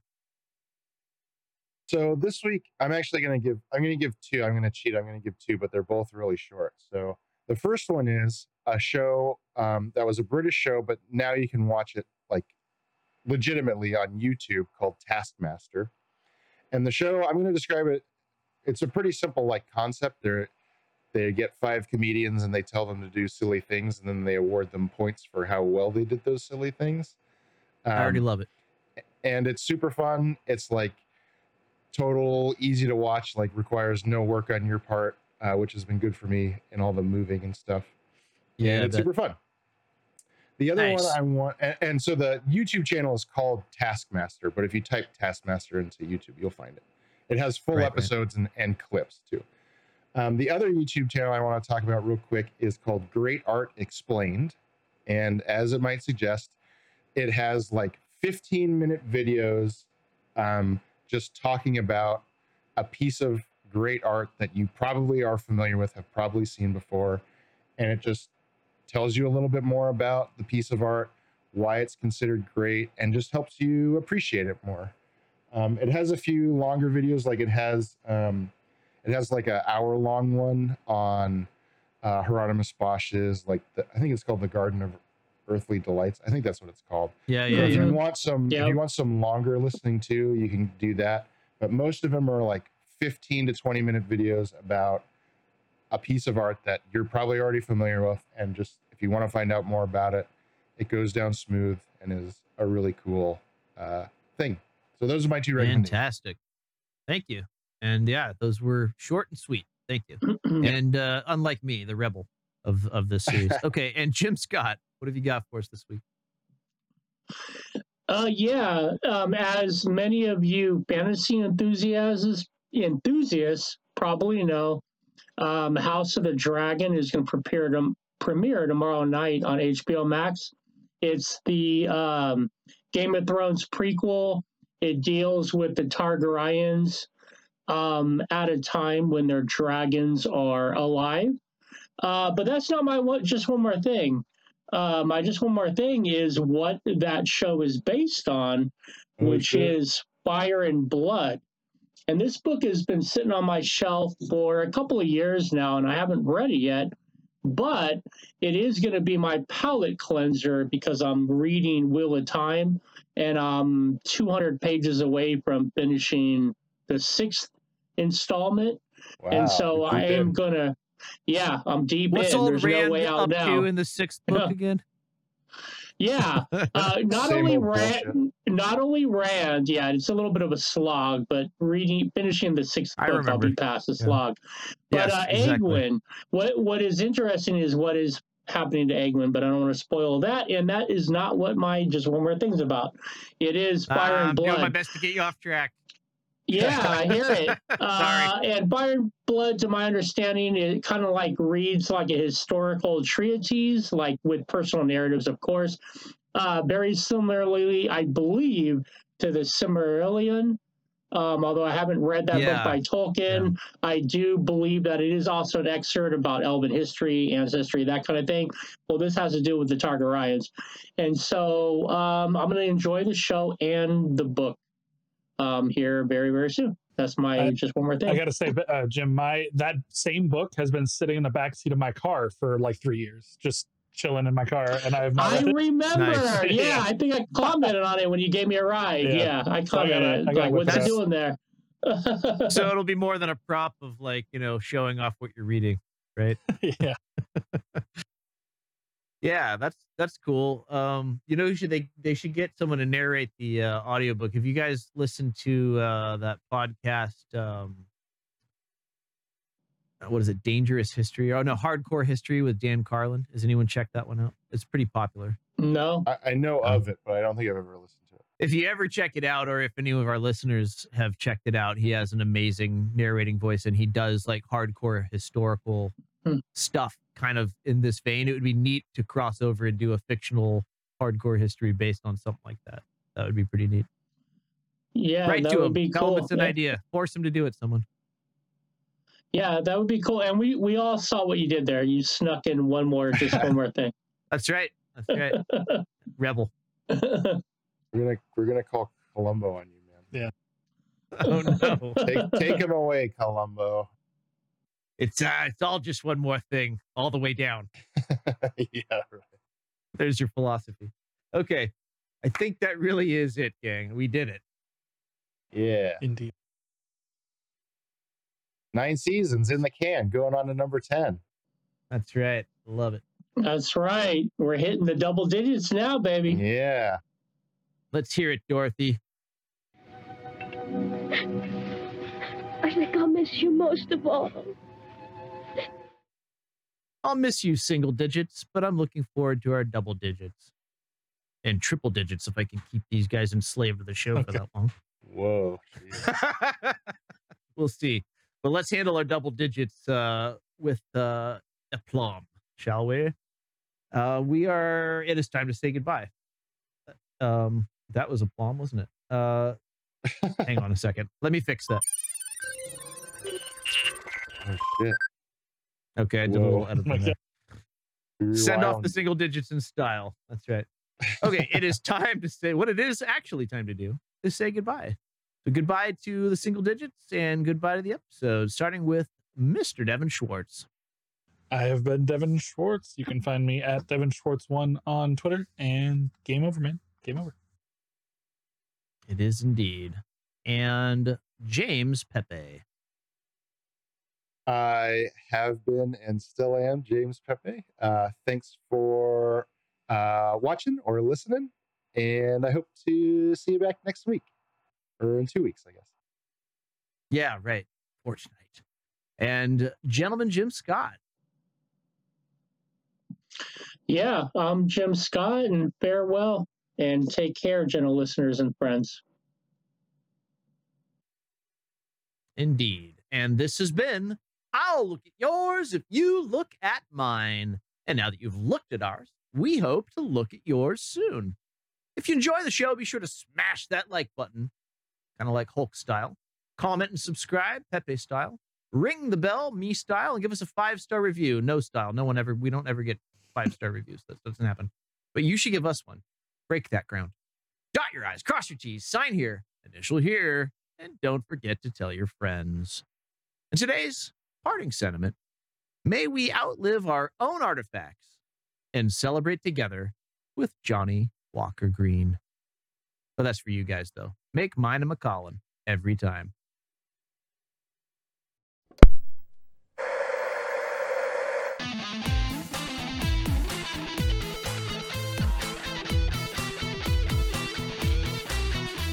And remember to watch Wonderful Days, aka Blue Sky, two thousand three on AnimeDAO and Anime Flix for next show, Series ten. We'll see you then. Until next time, keep on looking.